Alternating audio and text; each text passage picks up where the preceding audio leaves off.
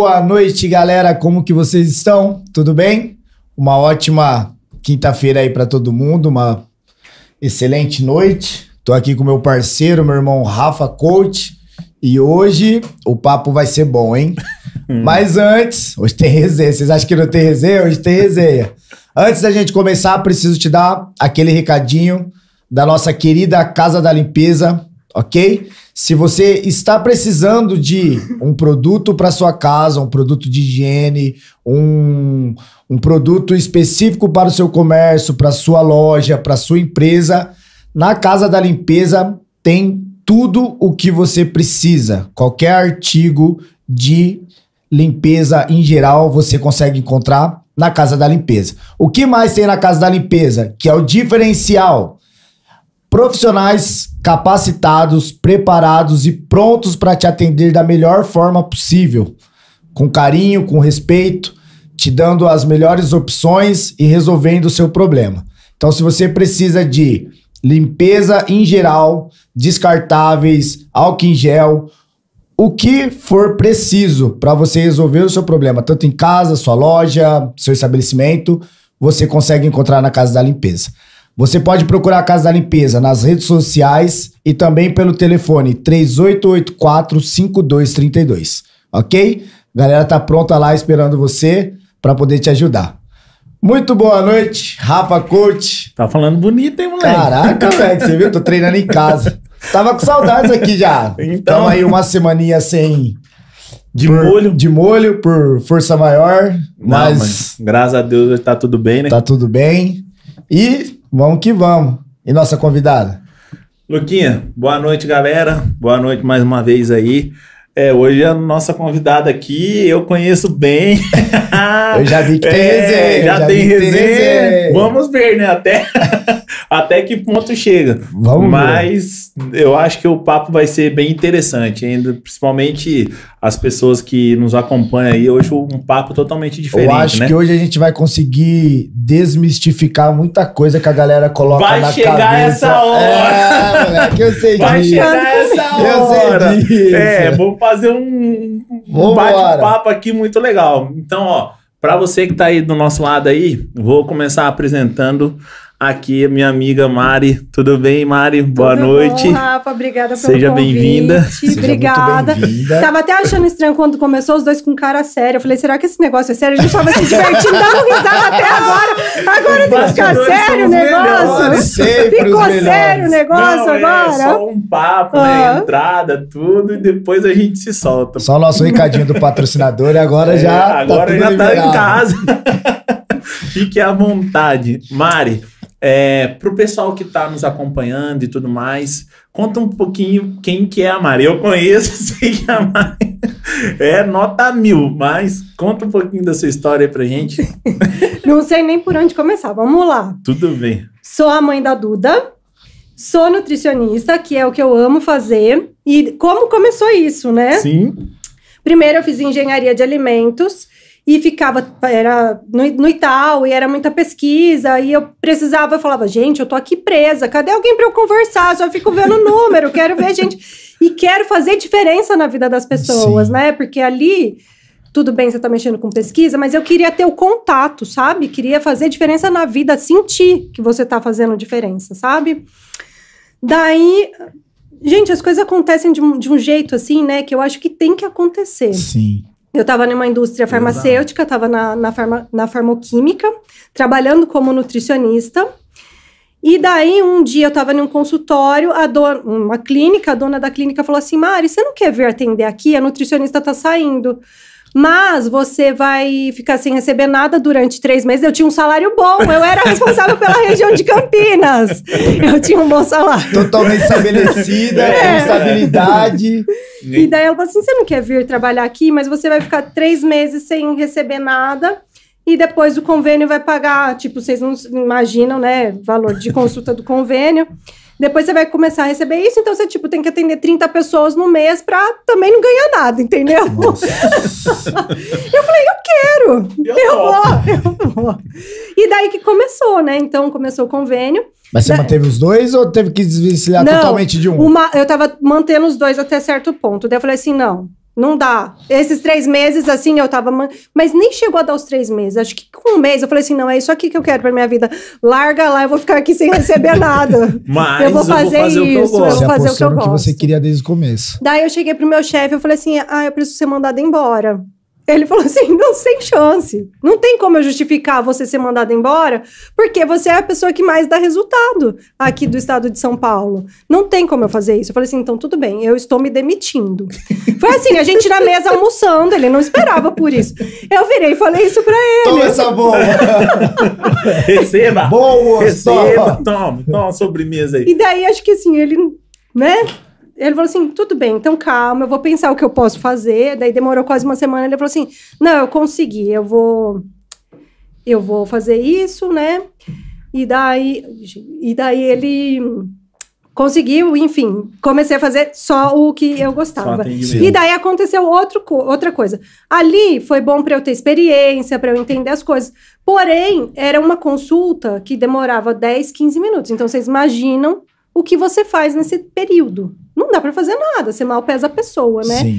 E eu falei assim, gente, isso aqui também não tá certo, eu não tô exercendo a minha profissão.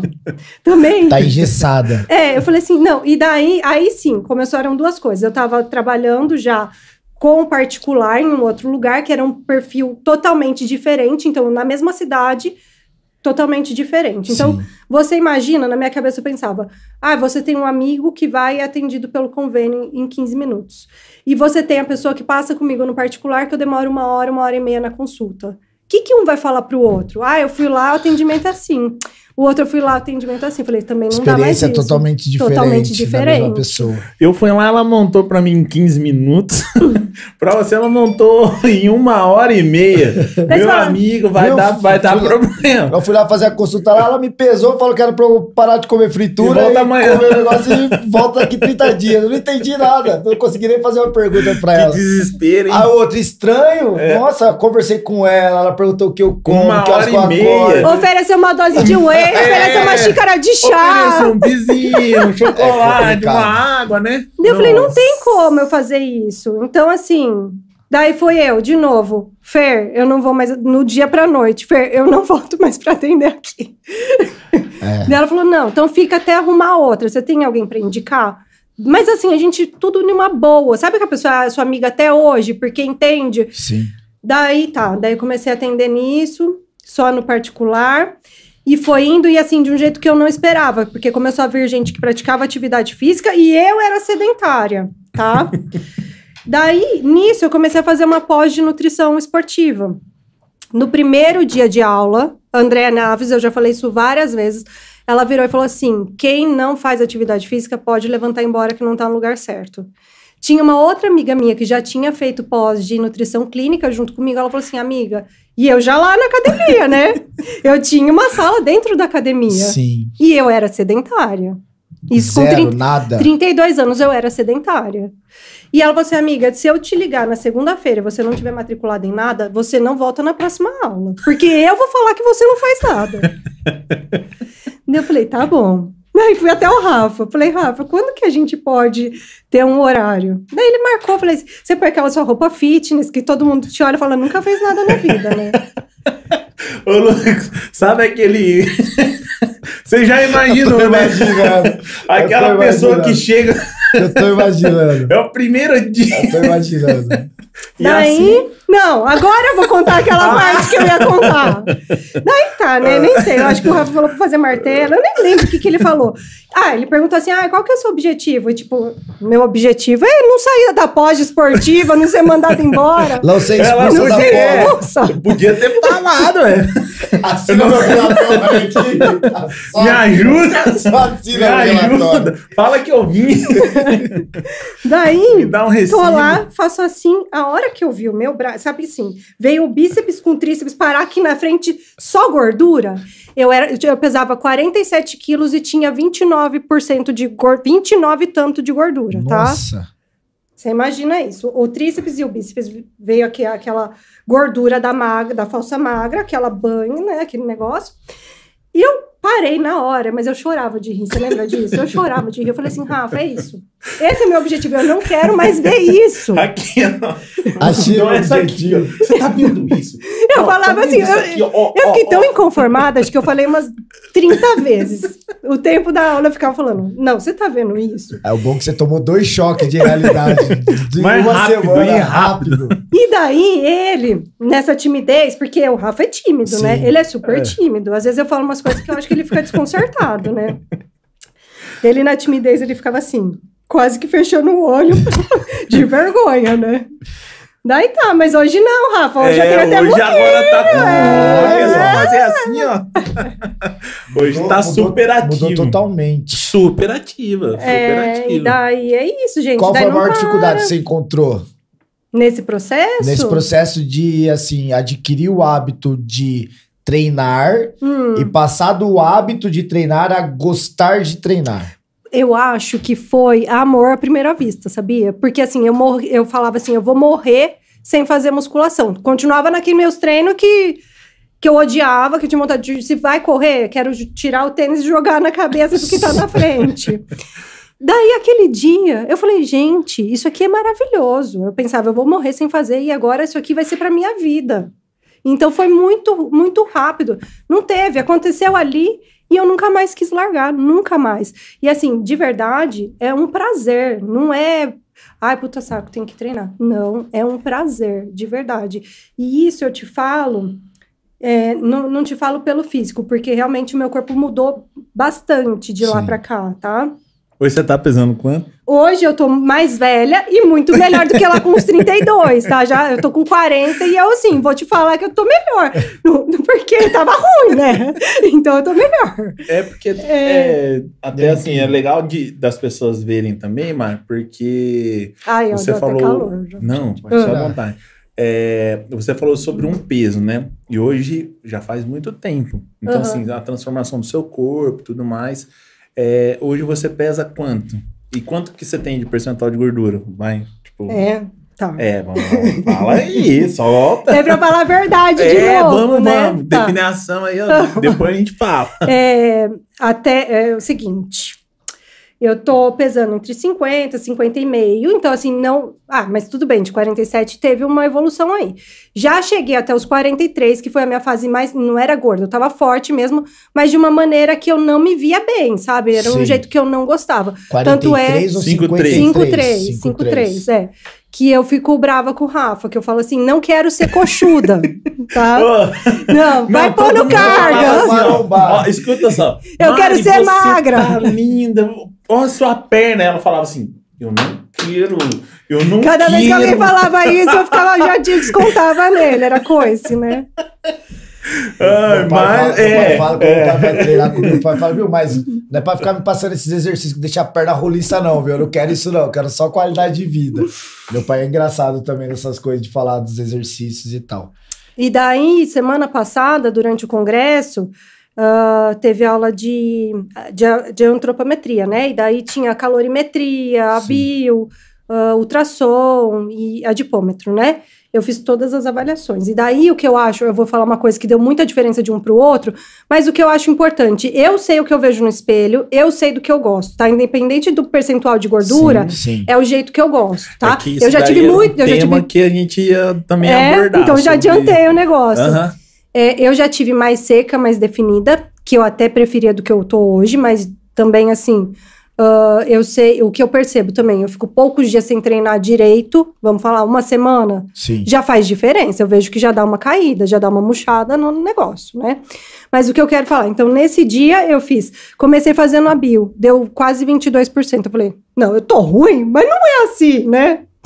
Daí eu falei, acabou com a minha manhã, né? Eu falei, não, chamei meu professor, falei assim, vem aqui que a gente vai fazer com o adipômetro. Daí fiz com ultrassom, que eu acho que o ultrassom é o que a gente tem de mais seguro hoje, né? Eu tenho ele no consultório, uso, eu gosto muito do adipômetro também, tá? Sim. Mas eu tenho ultrassom e uso. No ultrassom deu 16, olha a diferença. Então, da bio de 26... 26 de uma bio, pra 16 no ultrassom, que eu acho que é realmente que eu tô hoje... Deu 26 ou 22? 26, quase 22, é verdade, quase 22, daí a gente vai para 16, e quando vai pro adipômetro, isso eu tô falando de um professor que é super, super experiente, né? Sim, sim. Professor que faz só o método de avaliação. Que agora me fugiu, o Isaac, não é? Ou de antropometria? Que faz o certificado? Ele é desse aí, tá? Esqueci, me fugiu o nome agora. Vai para 11 e pouco de gordura. Então, a gente tá vendo, tem três números que são bem diferentes. Mas é isso, eu acho que é o que eu acho que o que mais importa é o que você tá vendo. Se isso acontecesse com um paciente seu, vou fugir um pouco assim, acontecesse um caso assim com um paciente seu, três medidas diferentes, qual que você considera a mais fidedigna? Por teoria é ultrassom, né? Ultrassom? Ultrassom, até porque não sei, podia até ter trazido aqui pra gente mostrar isso, né? Pra mim ultrassom... é coisa nova, nunca vi ultrassom. Não, ultrassom é chique, o Lucas. Nunca vi. Ele vai escanear o músculo, então é legal até de você ver a gordura intramuscular, você vê se o músculo tá limpo, se ele tá cheio de gordura, sabe? Então, ele aparece realmente a musculatura. É imagem, então, né? É imagem. Então, você passou aqui no braço, aqui, então você vai saber... Normalmente o tríceps, né, deve dar uma diferença. Eu gosto muito de escanear a coxa. É, a coxa você... A coxa a Mari mostrou. Meu percentual mais alto no meu corpo é tríceps e subescapular. Então, porque assim, pra escanear todo o corpo, ele faz as mesmas pregas, as mesmas medidas, né? Então pega os mesmos pontos, só passando ali ultrassom. Agora, pra ficar escaneando o corpo todo, demora um pouco, né? Então, geralmente eu faço só a coxa pra mostrar pro paciente como é que funciona. E até pra ele comparar as imagens depois. Então, começou a treinar, próxima consulta, ou sei lá quantos meses, esse músculo tem que estar mais limpo. Se ele tá cheio de gordura, tá cheio de pontinho branco, em um certo tempo ele tem que estar mais limpo, senão não tá tendo evolução. Você não tá treinando, meu bem, você não tá treinando. Tá escrito aqui, ó. Não tem como mentir. Tá aqui o desenho, não tá treinando, não. Não tem como mentir. Tá pegando peso. Então, isso seria o mais seguro. Agora, se eu for escolher entre adipômetro e bio, é adipômetro, sem dúvida, que é o que eu gosto. É, porque tem uma... Lucas, acho que... não sei se é de todos os educadores físicos, mas Lucas, a minha opinião, pode até ser um pouco de preconceito meu. Eu não gosto da biopedância.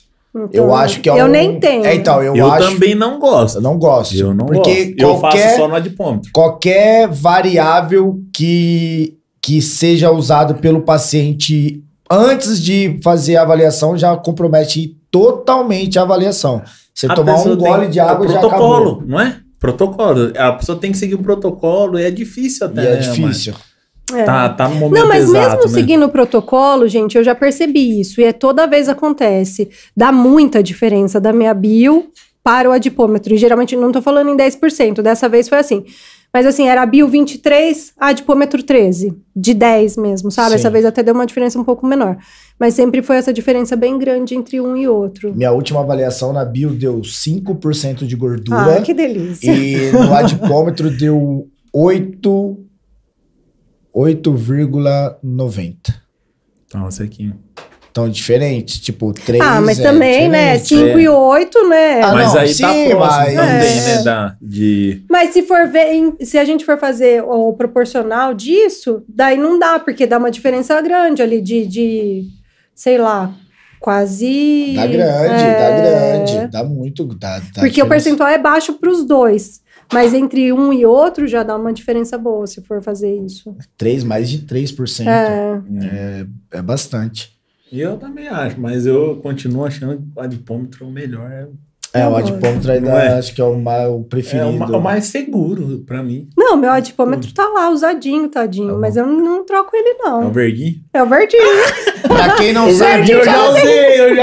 Já não tem mais nem verde na mão. Pra quem não sabe em casa, o adipômetro, ele é... Aquele negócio parece um pegadorzinho. Que ele tem um ganchinho na ponta. Que serve para pegar pontos específicos no nosso corpo. Na educação física, nós temos um protocolo. Na nutrição, tem um outro protocolo, que é o número de pregas, o número de pontos que pega. E a biopedância é aquele que... Não sei quem já fez aí em casa, aí, já fez a avaliação. Tem um monte de gente só faz biopedância. Ou você segura um bastãozinho na mão, ligado a uma balança. Você tem que pisar, ele tem pontos de alumínio, né? Pontos... para você captar as informações do seu corpo, os eletrodos. Essa é o que a gente está falando aqui. Aí agora eu vou fazer uma pergunta pra Mari. Mari, já... Tô cheio de perguntas. Não, não, mas essa daqui é só da biopedância. Na biopedância, o fulano vai lá, bebeu o final de semana inteiro, foi na biopedância na segunda-feira, vai dar um... Vai dar ruim. Vai dar ruim, não vai? Vai dar ruim. Então, mas aí não é de esse cara engana, não engana, não é dipômetro? Não. Não, porque ele vai estar retido também, né? Mas assim, o seguinte, daí a pessoa fala assim, ah, eu não quero mais fazer biopedância. Aí eu, então errado é meu pedão. Não errado não é você não, aí né? Também que, não dá, que né? Passou aí também de semana, né? Aí não ajuda também, né? Aí não ajuda. E você me perguntou isso do adipômetro, se vai dar diferença. Eu tenho isso, ó. Eu tenho uma paciente que fez, chegou na segunda-feira, deu um percentual, tinha, né? E assim, deu uma diferença de, muito alta da última consulta para essa, sabe? De diferença de percentual. E dava pra sentir, você pegando nela, você via que não tava legal, né? Eu falei assim, volta daqui 3 dias. Daí sim, dava continuidade à consulta anterior. Ah, entendi, não tem nem como avaliar. Sabe quando fica inchado mesmo? Sim. Então, antes da avaliação, galera, não faça. Não é para ter influência. Não é para ter tanta interferência igual a bio, mas principalmente mulheres, elas podem dar uma boa diferença. Aquele lance que a gente usa de apertar a pele e soltar, a questão de retenção, isso funciona mesmo? Da pessoa ser muito retida e... Eu acredito, eu faço isso, eu sinto bastante. Tem gente que fica, nossa, o dedo fica lá marcado. Eu já peguei paciente, já peguei aluno. Fica a minha digital lá e não sai. Eu tenho gente que afunda, Lucas. Aqui, ó, foi lá. Vou falar de um... Acho que ele nem deve estar vendo nada, acho que não vai chegar nele. Eu tinha um aluno... que ele mexe, pô, se eu falar que ele mexe, eu já tô entregando que ele quer. Então só fala o que eu tinha um aluno. E aí, assim, eu chegava nele pra ver como que ele tava e tal, como tinha sido o final de semana dele. Eu apertava e, tipo, ficava rosa e branco na hora. Ficava muito. Aí ele falava pra mim que por conta do trabalho dele, que ele ficava muito tempo na água, que aquilo ali era a retenção, que ele ficava muito tempo na água. Falei, ô, bicho, larga a mão de ser sem vergonha, cara. Que eu te conheço, eu sei o que é essa retenção. Porque às vezes a retenção tem alguma coisa ligada diretamente não, só ligado com questão de sal ou não? Não, pode ser hormonal também, pode ser de privação de sono, pode ser, por exemplo, de açúcar também, farinha branca... E de algum tipo de processo... É porque é inflamatório, né? Então, sim. Algum tipo de processo alérgico também, não. Porque há muito tempo que a gente faz a ligação, né? A pessoa normal, a pessoa comum, faz a ligação de retenção e sal. Tanto é que a primeira coisa que fala pra cortar é o sal, porque deve estar comendo muito sal e tudo. E às vezes a gente nem consegue... escanear a pessoa e saber o que realmente está fazendo mal para ela. Não necessariamente, né? Não necessariamente. Mas você na amnésia consegue distinguir? Qual é a causa dessa retenção? Ou achar ali qual caminho que você vai... Às vezes sim, às vezes é muito nítido. Ou tem que ir testando? Não, às vezes na conversa você já pega alguma coisa, né? E às vezes quando você pergunta, tá ali fazendo anamnese, e não é porque a pessoa quer te enganar nem nada, realmente passa batido. Daí você tá ali conversando, de repente ela solta uma má informação, você fala, opa, é. Você vai anotando lá, né? Então, muitas coisas, é muito na conversa que você tem que ir pegando, né? Às vezes não é naquela, isso, não, é naquele bate-papo mesmo que você consegue extrair alguma coisa. Tá, vou aproveitar o gancho, nós tivemos uma pergunta aí pra fazer... até o pessoal lá colocaram no Chega Mais, e aí a pergunta foi, a gente falou sobre retenção, vou aproveitar o gancho. Beber água ajuda a emagrecer? Olha que eu tô aqui pensando em como responder isso, tá? Mas solta o verbo aí. Tá, não, mas sim, ó, porque, ó, quando a gente não toma... Eu falo isso muito, eu vivo falando isso no Instagram... Quando não toma água, a sensação de fome é maior. Então, às vezes, você não tá com fome, você tá desidratado. Não sei se vocês já perceberam isso. Mas passa um dia sem tomar água. E daí... Mas como que a pessoa pode perceber? Qual é uma maneira dela perceber? Que isso? Ela tá desidratada ou que não é fome? E que não é fome, não. Olha, Rafa, é muito... Vai de pessoa? Vai de pessoa, mas assim... Então, vamos pensar. Se você é uma pessoa hidratada, se você tomar água regularmente, você vai sentir menos fome. Tá? Então, pensando desse lado, ajudaria sim muito no processo de emagrecimento. Eu acho que é como se, tipo assim, a pessoa, ela tá com a fome, ela come, ela não fica saciada. Tipo, ela comeu, ela se alimentou, mas tá faltando alguma coisa? Tipo, quando ela tem a desidratação. Não, ela tá desidratada. E isso dá a sensação de fome, mas não tem a ver com o estado de alimentação, não. E outra coisa é celulite, mulher. Quanto tem que beber? Não tem regra, sabe? Agora tem... Não é assim, não tem uma regra fechada. O que a gente sabe, se você tem sede, você tá desidratado, certo? Então esse é um parâmetro. O processo é antes, né? Você se hidratar antes, isso. Então assim, preciso tomar 5 litros? Não, né? Então, porque também ninguém precisa, né? Mas outra coisa, que é o principal, acho que é você ver a cor do xixi, né? É errado tomar 5 litros? Eu acho talvez desnecessário, não errado. É porque eu tô perguntando. Não, mas isso. Pessoal, eu tô perguntando mas pessoal, assim, tô perguntando pessoal mesmo, meu. Porque que nem. Mas eu tenho a garrafinha lá de 1,5 litro, certo? Eu chego a tomar 3 garrafinhas, 4 garrafinhas, porque fica o tempo todo falando, você fica o tempo todo dando aula e você acaba ingerindo a água. Quanto mais a gente fala, mais a gente tem, não é? Porque é um desgaste também. É um desgaste também. Pela profissão também, né? Sim, sim. Daí o dia que não dá, que a gente vai no batidão e não toma água, como você chega em casa? Se arrastando, não é? Descansado. Agora eu fiquei um tempo em casa, eu percebi que os meus piores momentos em relação a se alimentar bem, em relação a fazer uma hidratação melhor, é em casa. Então, tipo assim, quando eu tô em casa, eu não tomo água. Quando eu tô em casa, tipo, eu só quero ficar deitado ou descansando. Então, você acaba fazendo tudo ao contrário do que você tá acostumado da rotina. Da rotina, eu sinto isso também. Mas quando você me falou em 5, aí depende, você tem um treino, você tem que se hidratar. Então, quanto de água você perdeu naquele treino? Pelo menos essa quantidade você tem que repor, né? Não sei se vocês já fizeram isso de pesar antes e depois do treino. Eu falava muito isso com você. Então, se o Rafa não repor pelo menos esses 3,5 e mais os 2, aí, assim, por exemplo, pro Rafa, poderia chegar em 5 tranquilamente. Entendi. É porque eu também transpiro demais, né? Uhum, aí então... eu vou, ontem, terça-feira eu fiz um treino que a gente pesou antes, porque tava eu e o Ricardo lá. Nós pesamos antes e pesamos depois. Ele bateu 700 gramas. Aí, na hora que eu fui na balança deu 3,400.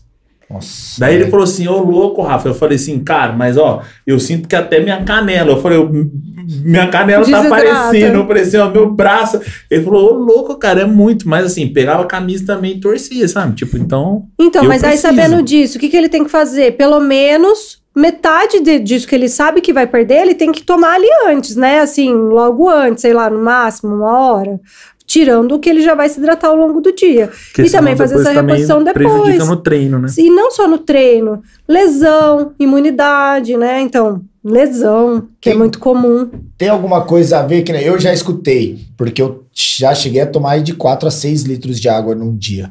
E, assim, por uma rotina, por conta do trabalho. E eu já escutei a seguinte frase, não toma tudo isso de água, porque quanto mais você for no banheiro, mais você vai estar jogando nutriente fora.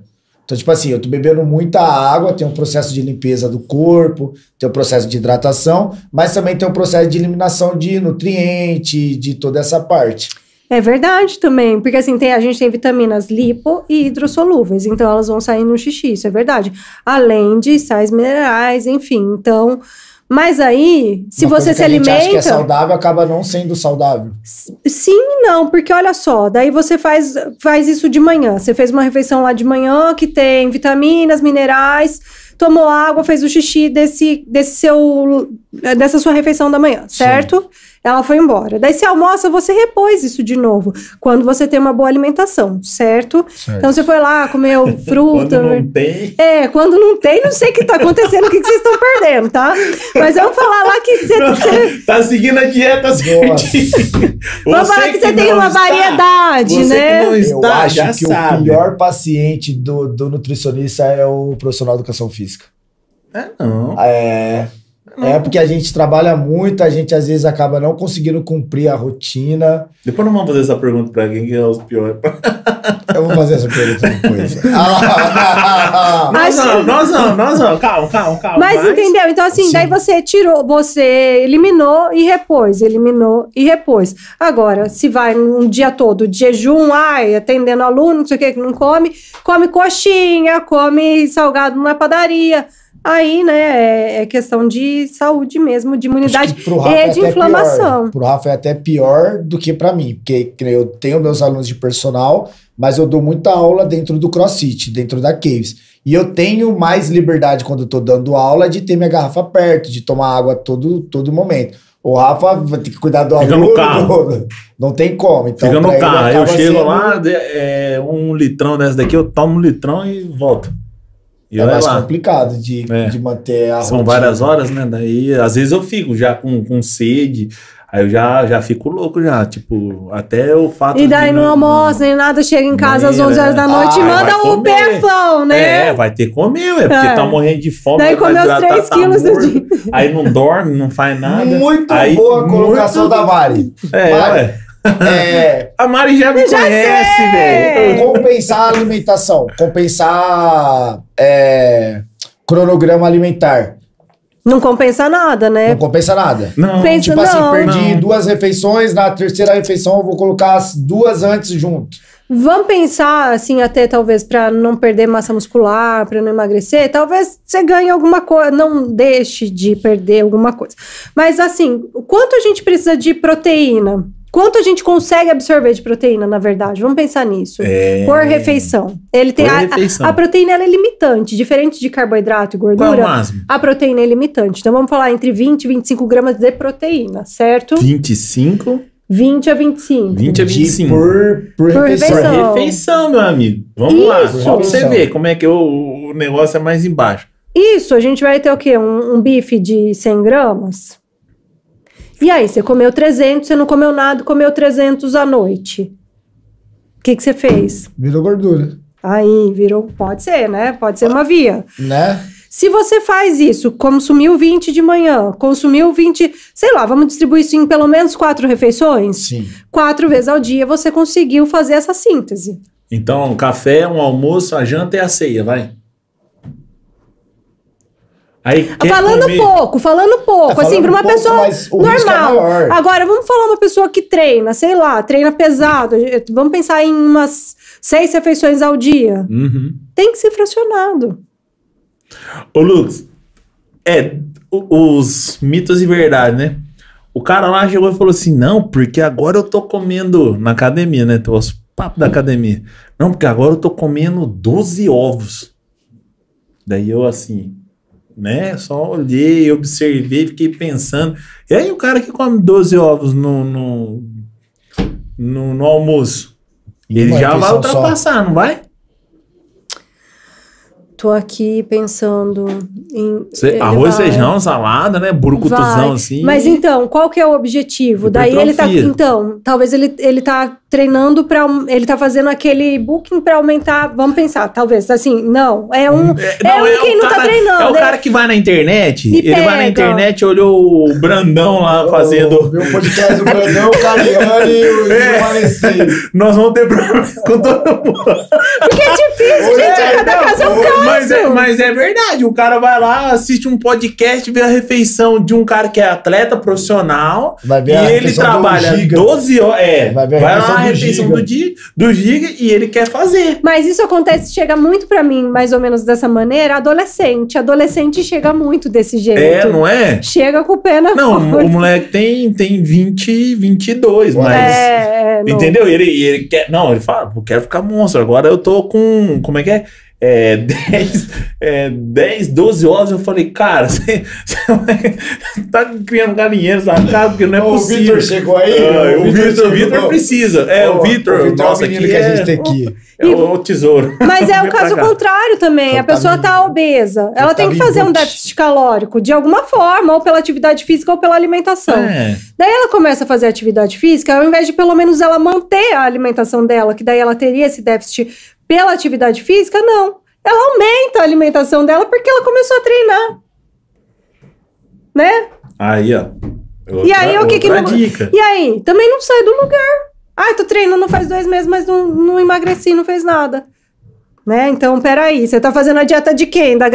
Que não é a pra você, né? Não é, vamos, tem que ser personalizada. Vamos repensar tem isso aqui. Tem que ser personalizada. Você precisa disso? Você tem gasto pra tá comendo isso? Tipo, merecimento. Você tá merecendo comer essa quantidade? Não. Aí vamos a pessoa repensar vai lá e faz. A sua rota, né? É, tá vendo, Lucas? Pensando aqui naquela famosa dieta que o pessoal fazia antigamente, dieta da proteína, lembra? É, mas o... Mas aparece. Tudo funciona. Tudo funciona. Mas você tem que saber pra que é isso, por pra quanto quem, tempo, pra quem. Sim. Mas assim, quando você tem mudança, tudo funciona. Qualquer mudança besta, eu vou mudar o horário do meu almoço, vai funcionar. Eu vou tirar o café da manhã. Eu vou começar a treinar, né, Marcos? Vai funcionar. Qualquer mudança funciona. É que nem pra gente. O duro é manter a rotina, né? Na nossa profissão, quanto mais cru for a pessoa, mais resultado inicialmente essa pessoa vai ter. Quanto mais destreinada essa pessoa for, mais resultado ela vai trazer. Mas na nutrição também é assim, não é? Sim, porque assim, quando ela chega ali num percentual que tá bom ali, fica mais difícil, né? Sim. A prega já tá baixa, é difícil diminuir aquela prega, né? Vai indo bem mais lento, né? É isso, não é? Que vocês estão falando? Sim, sim. Sim. E outra coisa que é engraçado, homem, quando pega o negócio, o homem chega a ser chato, né? Porque fica muito focado. Mas a mulher tem um negócio que é engraçado. Ela fala assim, vou dar aqui um número, nada a ver, tipo, eu quero ter 13% de gordura. Quando ela tá no 14,5%, parece que ela fala assim, tá tão perto que eu não quero, porque ela, não sei o que acontece na cabeça delas, que parece que volta atrás, sabe? Tá ali pra chegar. Eu acho que o homem consegue ser mais constante do que a mulher. A mulher tem muita inconstância, muito... Mas isso, meu bem, é natureza. Eu quero isso. Isso a natureza explica, é hormonal. Essa blusinha é linda, eu vou comprar essa blusinha. Chegou em casa, olhou na outra luz, eu não quero essa blusinha, eu vou trocar essa blusinha. Mas isso, tem dias... Não acontece não, viu? Recadinho. Mas eu vou falar por mim, tem dias que eu falo assim, gente, sei lá, eu falo assim, não vou nem falar com essa pessoa hoje, porque amanhã já é outro dia. E isso tudo vai mudar. Já foi. Guarda isso pra você hoje.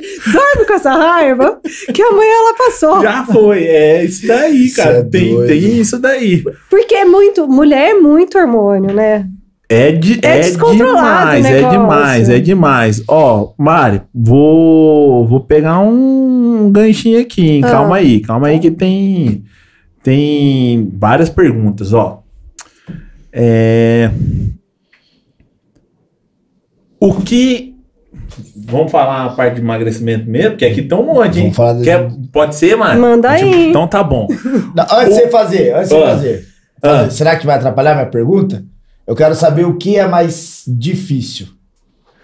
Então tá, daí a gente começa as perguntas. O que é mais difícil? Todo mundo pergunta.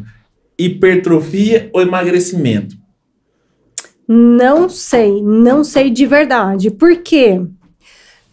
Na verdade, quando a pessoa procura hipertrofia, ela já está disposta à mudança. Então eu vou te dizer que é mais fácil a pessoa aderir. Mas, por outro lado, pode ser que chegue ela alcançar esse objetivo, porque não é fácil, porque tem que comer, né? Não dá pra pular a refeição, comer, né? Não dá pra falar, eu não quero isso, isso aqui é muito, não dá, você tem que estar seguindo lá o negócio, senão não certo? Tá fazendo hipertrofia, né? Senão não tá, e assim, vai faltar, a conta não fecha, tá? Então vai faltar. Então assim, eu não consigo comer esse volume, então é difícil, mas assim, a pessoa já está disposta, então eu vou falar que por isso talvez seja mais fácil. O emagrecimento, ele muitas vezes a pessoa só quer, mas ela não faz por isso, entendeu? Entendi. Ela se acomoda, ela arruma desculpa, é o marido, é o filho, é a festa da cunhada, entendeu? Então assim, ela vive se boicotando. Agora, se você falar... O que eu vejo no consultório, que eu falo assim, é difícil igual, porque assim, se eu for falar quem até mais chora no consultório é quem não consegue aumentar a massa muscular. Porque come, então geralmente é a pessoa magra que ela não quer comer, que não é que ela não quer, ela não consegue um volume muito acelerado, ela não consegue comer aquele volume, ela volta e a evolução é pequena. E ela tem que comer aquele volume, chega uma hora que é incômodo. Então, é aonde que, de repente, começa a colocar comidas mais calóricas, né? Sim. Para conseguir atingir isso. Mas eu falo, é difícil os dois, viu? É difícil os dois. Então, na minha opinião, eu acho que a hipertrofia é mais difícil. Eu acho que é mais difícil ganhar, justamente pelo lance de ter que comer mais. Mas qualquer coisa você perde, entendeu? É igual aluguel, você já entra devendo. Sim, né? Então, quando a pessoa fala assim, ai, ganhei só 100 gramas, dá uma raiva. Não, que dá raiva. Ai, ganhei só 100 gramas de massa muscular. Ô, meu filho... Não, e ainda quando você é mulher e com 40 a mais, você fala assim, ganhei só 100 gramas, foi passar o final de semana fora, saiu da dieta e parou de treinar, você põe a mão no interno de coxa, já tá mole. Eu tenho a minha teoria de que foi por isso que foi criado a avaliação funcional. Porque se fosse só pela medida, só pela avaliação clínica, tem muita gente que ela não consegue enxergar a evolução nela. E aí veio a avaliação, tipo, quantas flexões, quanto agachamento, quanto abdominal, faz o banco de wellness, faz a flexibilidade, para ela poder ver e se enxergar que ela tá tendo, sim, um caminho de resultado. Ah, eu vou falar outra coisa legal, que também dá para usar como parâmetro. Quando ela fala só isso, você pega o somatório de dobras dela. Então, começou lá com 100, somando as dobras, 150. Você vai ver, mas só isso. Ela tá com 100 no somatório, diminuiu 50. Mas por isso tem que avaliar. Por isso tem que avaliar. Porque daí também encontrar fatos. É um parâmetro legal, né? Para você apresentar para o cliente, sim, tá? Mas eu acho que também é legal esse negócio do que você gosta, né? Porque as pessoas ficam disputando percentual de gordura. Sim. Né? Então, assim, eu acho que não é nem a relação eu acho disso, que é legal, né? Você ver nossa, eu tô me achando bem, tá? Isso é importante, até por saúde mental, né, gente? O percentual tem muito a ver com a saúde, né? É. Muito a ver com questão de saúde. Mais, acho que, do que para fins estéticos. Fins estéticos, para a pessoa poder ver o percentual muito baixo, essa pessoa tá com outro tipo de objetivo. Já é um cara que trabalha, que vive daquilo, que quer ter um abdominal marcadinho, que talvez é um cara que é um men's physique, uma wellness. Não é da atleta. O Rafa queria que eu fosse biquíni, tá? Categoria biquíni. Queria que eu fosse biquíni. Ó, Mário, vamos lá. Qual a dica para quem vai iniciar uma reeducação alimentar? Vontade. A pessoa tem que querer, ela querer, né? Não é, eu tô fazendo isso porque o meu marido quer que eu emagreça. Porque o meu marido fica falando que eu sou gorda. Não, você tem que querer. Ótima Acho que esse dica. É o primeiro passo, porque senão não vai. Não adianta a minha mãe ficar enchendo o saco porque, você tem que fazer. Não vai, só vai. A hora que a pessoa quer, já vai ser difícil. Então, e ainda ela não querendo, ela sendo empurrada pelo médico, pelo personal, por alguém, não vai. Tem que ser no tempo dela. No tempo dela. Beleza. A próxima, preciso comer de 3 em 3 horas? Depende, né? Então, se for no caso de hipertrofia, vai precisar, vai ter que fazer, porque senão não vai conseguir chegar. Se a gente tá falando em aumento de massa muscular, não vai chegar. E aí tem que comer, não sei, de 3, por lá na rotina dela, mas vai ter que comer. Falando em um processo de emagrecimento... Não tem necessidade nenhuma. E aí a gente pode pensar em conforme a saciedade ou montar a mesma rotina para a pessoa, se é uma pessoa que quer seguir um negócio mais certinho, mas não tem necessidade, porque daí você fica estimulando uma insulina que nem precisaria. Ela nem quer isso, entendeu? E você fica nisso. Eu não indico, não. Ponto de vista de cada um, tá? Na minha opinião, não. Sim. Tá, não, é só porque também para ter o entendimento, assim, né? De como fazer. O whey protein, qualquer pessoa pode tomar? Qualquer pessoa, até sedentário, até o idosinho, qualquer pessoa. Porque pensa, tudo que a gente tem na vida é carboidrato. É difícil ter proteína. Não é todo mundo que quer comer ovo de manhã. Não é todo mundo que quer fazer um patezinho de frango para comer de manhã, para comer no meio da manhã, para comer no meio da tarde. E talvez isso nem seja prático, mas pensa naquilo que eu falei. A gente tem que fracionar essa proteína ao longo do dia, tá? Então pode perder tudo na vida, menos a massa muscular. Isso a gente tem que segurar, né? Por processo de imunidade e também no, pensando no envelhecimento, de não ficar dando aquele meu tchau mole lá dos 32 anos, né? Tchauzinho então... de Mias. Dá um tchauzinho de Mias. Então... Dentro dessa pergunta, só te cortando rapidinho, a gente tá com algumas doenças modernas atualmente. Muita gente, muita molecada nova com intolerância à lactose, com alergia de proteína do soro do leite. Nesses casos, qual seria a opção viável dentro da linha de whey para essa galera poder estar tomando? Pode consumir proteína vegana, tem o beef protein também, é uma outra opção. Agora, tem que ser fracionado, e aí por quilograma de peso. Então, assim, pode tomar whey no café da manhã sendo sedentária? Por que não? É o aporte proteico que ele precisa ao longo do dia, certo? A gente vai fazer isso de acordo com o quilograma de peso, é assim que eu trabalho, pelo menos, tá? De acordo com o quilograma de peso da pessoa e divido isso ao longo do dia dele, né? Mas mesmo que for sedentária, não quero comer ovo, não quero comer frango, vai tomar whey. Beleza, ó, essa daqui é... Pode ser junto do que você estava falando. Preciso suplementar carboidratos após o treino para ganhar massa muscular? Sim, para ganhar massa sim, né? É, mas assim, sim, eu falei só, no automático, né? Assim, a gente pode pensar na rotina. O camarada que só sai lá com ele, assim, ó, ele sai da academia... Sai da academia assim, ó. Não consigo visualizar essas coisas. Não, mas a hora que ele assim, sai... Mas não entra nem no carro, mas ele tem que tomar, porque ele acha que vai morrer, vai perder a massa muscular. É, não é nem assim, não é nem assim. É. Vai pra última série dele, ele vai lá. A última série dele, vai lá assim, ó. Pega. Já tá lá. Já tô... Não posso perder. Mas eu acho que quando sai é menos pior do que quem toma no pré-treino. Porque assim, o pré-treino, gente, proteína é fonte de energia? Não é. Então, o que a gente tem de fonte de energia? Ou vai consumir gordura, ou vai consumir carboidrato. E daí a pessoa usa o quê de pré-treino? Proteína.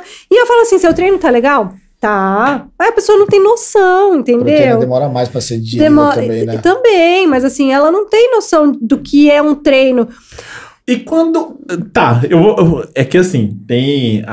O Luquinha deve ter, eu tenho. Eu tenho um aluno que ele fala assim, eu tomei um whey e vim treinar.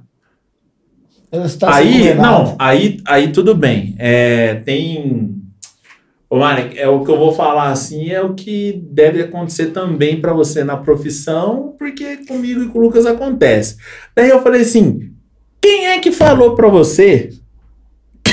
Você tem que tomar whey. Aí ele falou assim, não, o médico falou que é bom, mas eu também vi lá no Google lá. Aí é problema, né? É, então, por isso, gente, quando eu respondi no automático o negócio do carbo, sim, tem que ver muito a rotina da pessoa. Então, assim, quando foi sua última refeição? Ela tinha proteína e carboidrato? Não tinha. Então, talvez seja legal um pré-treino que tenha os dois, porque já passou um tempo sem a proteína também, tá? De mas novo, para complementar... Só tomar proteína. Só a proteína, não. É, porque a pessoa acha que tomar whey vai... Não, tomei whey já, Rafa. Bora. Eu, assim... sabe, cai a ficha assim, eu falo, calma aí. E agora? Às vezes eu não sigo o plano B não, entendeu? Eu vou ter que adaptar até o treino, porque eu sei que essa pessoa não tem a quantidade de carboidrato suficiente para fazer aquele tipo de treino que iria fazer. Sim. Então eu tenho que mudar toda a minha rotina. Então quando eu chego pro meu aluno lá e pergunto assim, tá tudo bem? Você comeu não sei o quê? O cara fala assim, nossa, comi nada não, cara. Acabei de chegar do banco, não sei o quê, sei lá, não, tomei um whey. Aí eu falo assim, já era, tipo... Fadiga super rápido. Não consegue treinar, gente. Aí pode, né, acontecer lesão, acontecer um monte de coisa, não é? Mas é o que eu falo sempre. É, muito mais vale você comer e ter um treino efetivo que você consiga fazer, que você chegue acabada, do que não comer e não treinar. Isso não queimou gordura. Quando você come e vai lá e treina de verdade, aí você tá queimando gordura. Se você foi lá, ficou 1 hora, mas não foi efetivo, meu filho, você perdeu 1 hora do seu dia, fica em casa e dorme. Aproveitando o gancho. Não sei, eu tô entrando na área de vocês, você pode dar a sua opinião. Não. Mas é legal, porque o que você tá falando é realmente o que acontece, né? Aí aqui, ó, Peraí, rapidinho. Pra gente continuar nessa pergunta, porque isso acontece de verdade. É, não tenho tempo, vai continuar acontecendo, eu vou continuar fazendo isso. Troca por uma maltodestrina, por um oxymase. Eu suplemento, tem pessoas que realmente não tem como sair dessa rotina. Ele não vai conseguir ter o tempo de parar, de comer alguma coisa, de fazer as coisas como deveriam ser. E se a gente tirar também essa opção, é fazer, então vou parar de treinar. Sim, eu suplemento, eu mando suplementar, sim, sem dúvida. Posso fazer um sachê com diferentes tipos de carboidrato, manipulado, sabe? Sim. Só pega um sachêzinho ali e dilui. Mas nesses casos, tanto de não tenho tempo, quanto não consigo volume, é suplementação. Uma vez, quando eu tava treinando cross, que eu eu gostava de treinar depois do almoço, que eu almoçava e ia treinar. Mas quando não, a Mari fazia essa oxymase, né? Acho que na época era, não sei. Oxymase eu tomava, então eu me sentia super bem. Mas eu gosto de comer, entendeu? Então, mas assim, eu conseguia treinar. Mas é isso, quando a pessoa gosta de comer, meu filho, come, né? Come comida, né? Agora, quando nada não dá, substitui a comida. Eu sou a favor da comida, né? Mas eu sou a favor da comida, mas a minha vida nem sempre é assim, né? A gente sabe que, assim, na nossa correria, às vezes também acaba suplementando. Porque também tem o doido do suplemento também, né? Tem um cara que veio treinar a primeira vez, ele já comprou a creatina, já comprou o whey, já comprou o já comprei um whey, hein? Mas chega lá no consultório, olha, gente, chega com a foto, olha, eu já tenho isso aqui, isso aqui, isso aqui. Mas eu falo, nem passou, sabe. Não, nem passou, tá tudo fechadinho, mas ela já tem tudo. Às vezes eu falo, não, isso aqui dá pra aproveitar, vamos, já que você comprou, vamos aproveitar, né? Vamos fazer feliz, né? Tá lá, você quer usar, tá empolgada, né? Vamos deixar empolgada, tá empolgada, vamos deixar empolgada. Você tem mas não, treina? Não tenho, o meu sobrinho, dá tudo pra ele, que eu não tenho nada a ver isso aqui que eu vou te passar. A pessoa, cara. Ô Mari, o que comer de pré-treino e o que comer de pós-treino? Então, aí depende da rotina mesmo, porque pensa, eu vou treinar depois do almoço, a gente pode usar o seu almoço como um pré-treino e fazer a refeição próxima de um pós-treino, tipo aquele lanche da tarde, a gente usa de pós. Eu vou treinar à noite, de repente, e assim, depende também do objetivo, porque assim, se é emagrecimento, também dá pra fazer tanta coisa, gente. Dá pra fazer 2 treinos seguidos em jejum. Dá pra fazer um treino de manhã e outro treino à tarde. Pensando... Então, assim, depende muito qual é o caso. É difícil falar, é isso. Mas vamos falar de maneira geral. Pré-treino, ou carboidrato, ou gordura. Mas gordura eu vou usar quando? Só se estiver fazendo uma dieta cetogênica. Porque senão, usa carboidrato. Que é a fonte, é a melhor fonte aí pra... Agora, se eu tô pensando em reduzir, a gente pode pensar em um lipídio, numa gordura, tá? E de pós-treino, aí seria a proteína, né? Por isso que eu falo, tem gente que usa whey no pré-treino que talvez não faça sentido, deixa ele lá no pós para fazer essa recuperação muscular, a síntese e tudo. Então, de maneira muito rasa, seria isso, né? Mas é avaliar cada caso, muito objetivo e a rotina, encaixar isso na rotina, tá? Porque não precisa ser também imediato. Eu preciso fazer um pré-treino 30 minutos antes do treino. Que é essa pergunta. Um praticante normal de atividade física. Essa pergunta aqui era assim, ó. Quanto tempo, né, fazer o pós-treino de alimentação ou suplemento? É logo depois? Não, depende do objetivo. Se tá pensando em aumentar a massa muscular, é legal que seja mais perto do treino, mas pode esperar chegar em casa, tá, gente? Pode esperar. A não ser. Avisa lá. Eu demoro 1h30 pra chegar em casa, porque eu vou parar na minha mãe, vou dar um beijo nela. Não engata nem a segunda, ô Mário, não engata nem a segunda, mas não sai com a garrafinha. Daí você leva a garrafinha. O homem infarta. Eu vou chegar na minha casa em 20 minutos. Pode tomar em casa, não tem problema nenhum, tá? Chega em casa em dois. Eu tô num processo de emagrecimento, deixa mais longe, pode deixar ali 40 minutos, 2 horas depois, não mais que 2, tá? Mas vamos pensar em até 2, não tem problema. Então, de novo, cada caso é um caso, mas ficar sem também não, tá. Mesmo num processo de emagrecimento, ficar sem não, porque vai emagrecer e vai ficar mole, gente, eu falo isso no consultório, eu falo, você não vem aqui ficar mole, pelo amor de Deus. Então aí agora, olha a bucha. Tem pessoas aí que eu não sei porquê, mas segue, né? Um pessoal aí que é influente na internet e tudo mais. Então, assim, com 13, 14 horas em jejum. Uhum. E vai treinar. Em jejum. E aí, a pessoa quer emagrecer, certo? Mas eu vejo que não pega não consegue pegar isso, cara. Porque não tem força.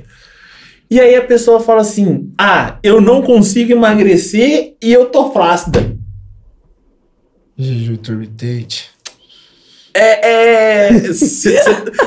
Mas eu já entendi que os dois são contra o jejum. Eu gosto, gente. Não.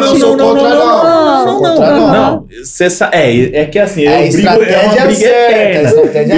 uma briga eterna. É estratégia certa, exato.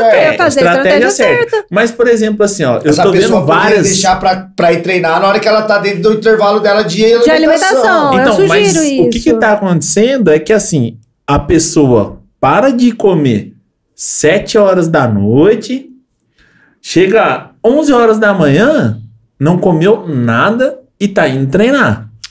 Tá, então assim, vamos pensar algumas coisas aí, tá? Se cair duro lá, eu não vou pegar ninguém. Porque talvez na cabeça dessa pessoa, ela deve estar achando que ela tá gerando um gasto energético maior. Mas aí, Lucas, ela quer ser a Gracyanne. Aí a conta não fecha, né? Mas então, Mário, dá essa dica aí, fala só sobre isso. Mas imagina que a Gracyanne Barbosa come o tanto que ela come. Quando o pessoal vê o tanto que come, fala, não é possível que come tudo isso. Mas ela demanda tudo isso. É a diferença do treino. Qual é o treino que você está fazendo? Qual é a demanda do seu treino? Sim. Mas então, vamos lá no jejum. Eu, por exemplo... eu entendo que o meu rendimento em jejum é igual ou melhor do que o meu rendimento alimentado. Por quê? Eu não treino legal com volume. Se eu precisar, eu vou fazer um shotzinho, diluir tudo ali e vou fazer esse... se eu for um treino que eu entendo que vai ser mais intenso, eu vou fazer um shotzinho em pouco volume e vou tomar, porque eu entendo que eu preciso disso para pro treino que eu vou fazer. Um treininho de perna. Pode ser. O treininho de perna demanda mais. Sim, demanda mais. Tanto é que assim, pode ser, eu não uso betalanina todos os dias. Uso no treino de perna, vou ali aumentar a oxigenação ali naquele momento. Enfim, entrei num outro negócio. Mas então, eu entendo que o meu rendimento é igual. E eu gosto de treinar em jejum, ok? Mas o meu rendimento é igual. Eu acho que o que define é o rendimento. Você não se sente fraco em nenhum momento. Não, e eu brigar com ela. Não, mas aí eu volto e eu me alimento. Então, assim, a demanda que eu precisava, eu coloquei ali no meu pós-treino. Eu não deixei isso faltando. Entendeu? Mas à noite você comeu pra ter reserva? Às vezes sim, às vezes não, também depende do meu treino. Mas é uma ideia, pode ser uma ideia. Você fez a reserva de glicogênio ali na noite anterior pra treinar na manhã seguinte. Mas aí uma opção. Mas aí já seria mais um caso de especificidade do que um caso de estratégia, certo? Certo. Agora, vamos pensar outra coisa também. Quanto você acha que uma pessoa obesa tem ali de reserva de glicogênio hepático e muscular? Você acha que ela não tem, reserva para treinar, sei lá, uma semana em jejum? Uma semana? Uma semana, dependendo da que ela tem. De caloria. Aí entra uma parte muito mais emocional do que uma parte, talvez, de substrato energético. Amanhã a gente tem que pensar, é caso a caso, gente, sim, não tem como. Então assim, você pode ter certeza que uma pessoa obesa, ela vai ter essa reserva. E aí é onde tem que aproveitar para mandar isso embora, tá? Só que, de novo, adianta ela ter essa reserva e não ter rendimento? Não adianta. Então, vocês melhor do que eu vão saber que se não teve rendimento, não foi efetivo.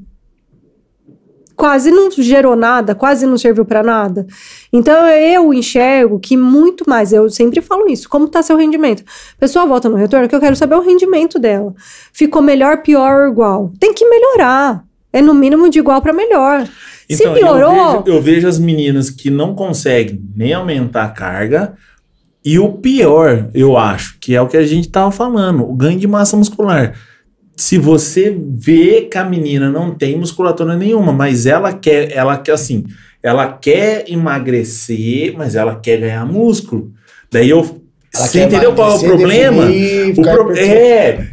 Ela quer ter o corpo dos sonhos, mas assim, é o processo, né? Ela tem que fazer primeiro uma parte, depois a outra. Na minha opinião, também nessa parte nutricional. Só eu não sou contra o jejum, eu sou contra fazer por besteira. Vou dar outro exemplo aí. Tem uma amiga. É, uma amiga. Amiga, é nem amiga, é amiga da amiga. É, amiga, né? Amiga da amiga. É. Aí, tá me botando uma culpa aí de uns 3 quilos na conta aí, certo?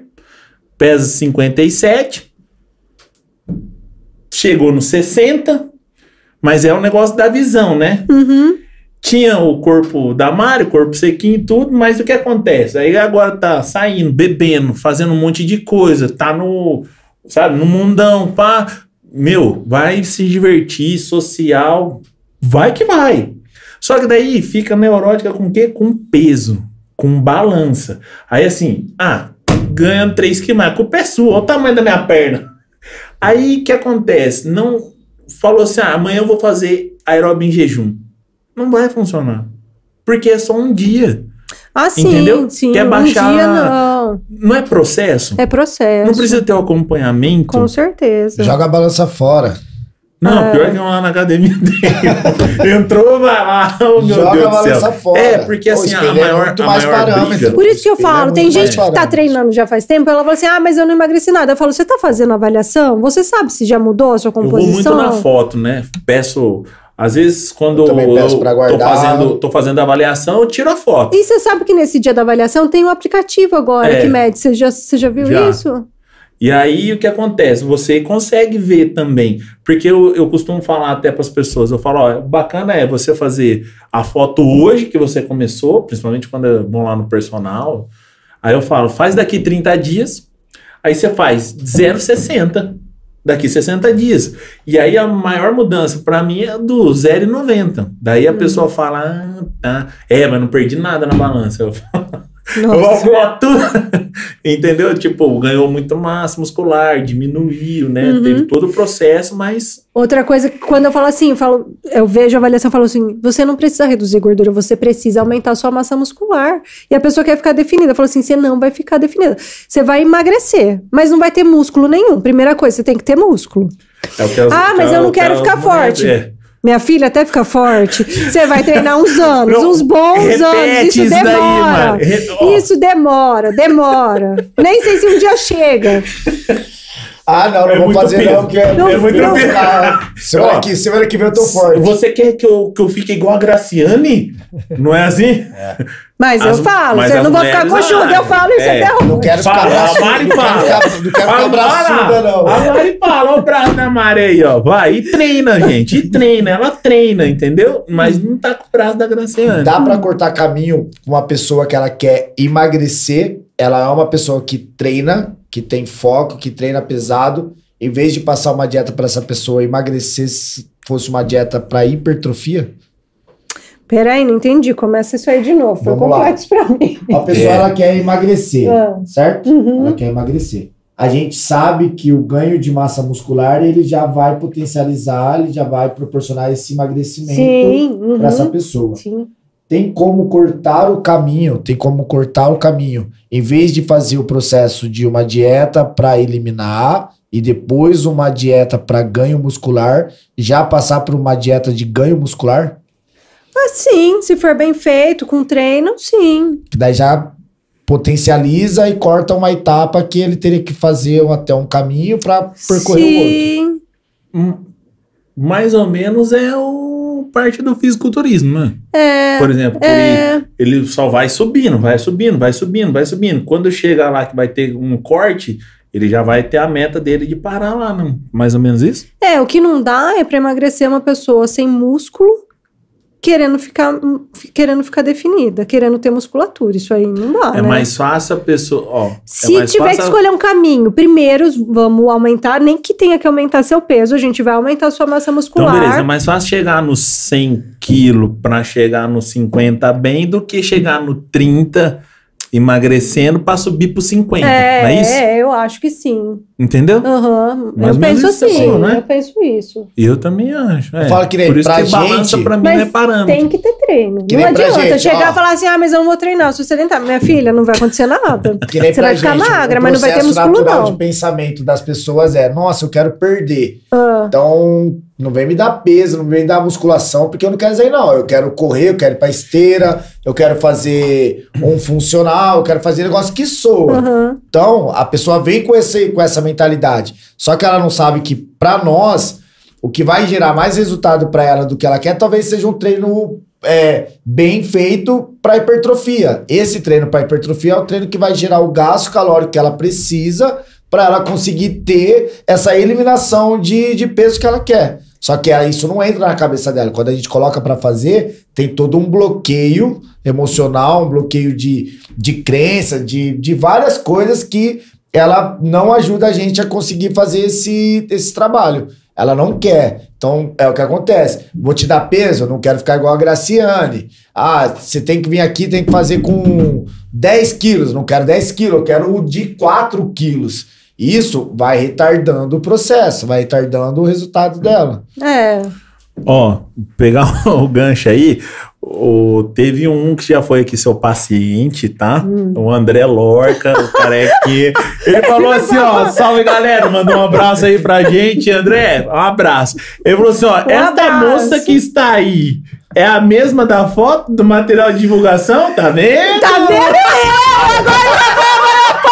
Aqui. Eu falei, Rafael, entra no meu Instagram, pega qualquer coisa. Ela, pode pôr uma foto de biquíni se quiser, mas não pega aquela foto do perfil. Não pega aquela foto do perfil. O que ele faz? Ele faz de propósito. Ele põe a foto do perfil. Mari, você conhece... É tipo, é da foto dos 32 anos, quando meu braço tava mole. É pra galera já ver a mudança. Entendi. É tudo estratégico. Ó, tô mais madura, tô mais velha, não é mais aquele rostinho, melhor. Entendeu? Ô André, brigadão pelo comentário. E agora se ele tivesse do meu lado, ele ia levar um tapa agora. Eu tenho uma pergunta pra você, André. Você já tá inscrito no canal? Se você não se inscreveu no canal, se inscreva no canal. Galera aí de casa também, se inscreve no canal. Se você compartilhar o nosso episódio aqui agora com um amigo seu, já vai fazer uma baita diferença pra gente. Então compartilha com alguém, deixa o seu like, deixa o seu joinha e se inscreva no canal. Não tem como. Agora deixa eu contar. A Daniela Cruz também falou que você é fantástica. Ai, obrigada. Beijo!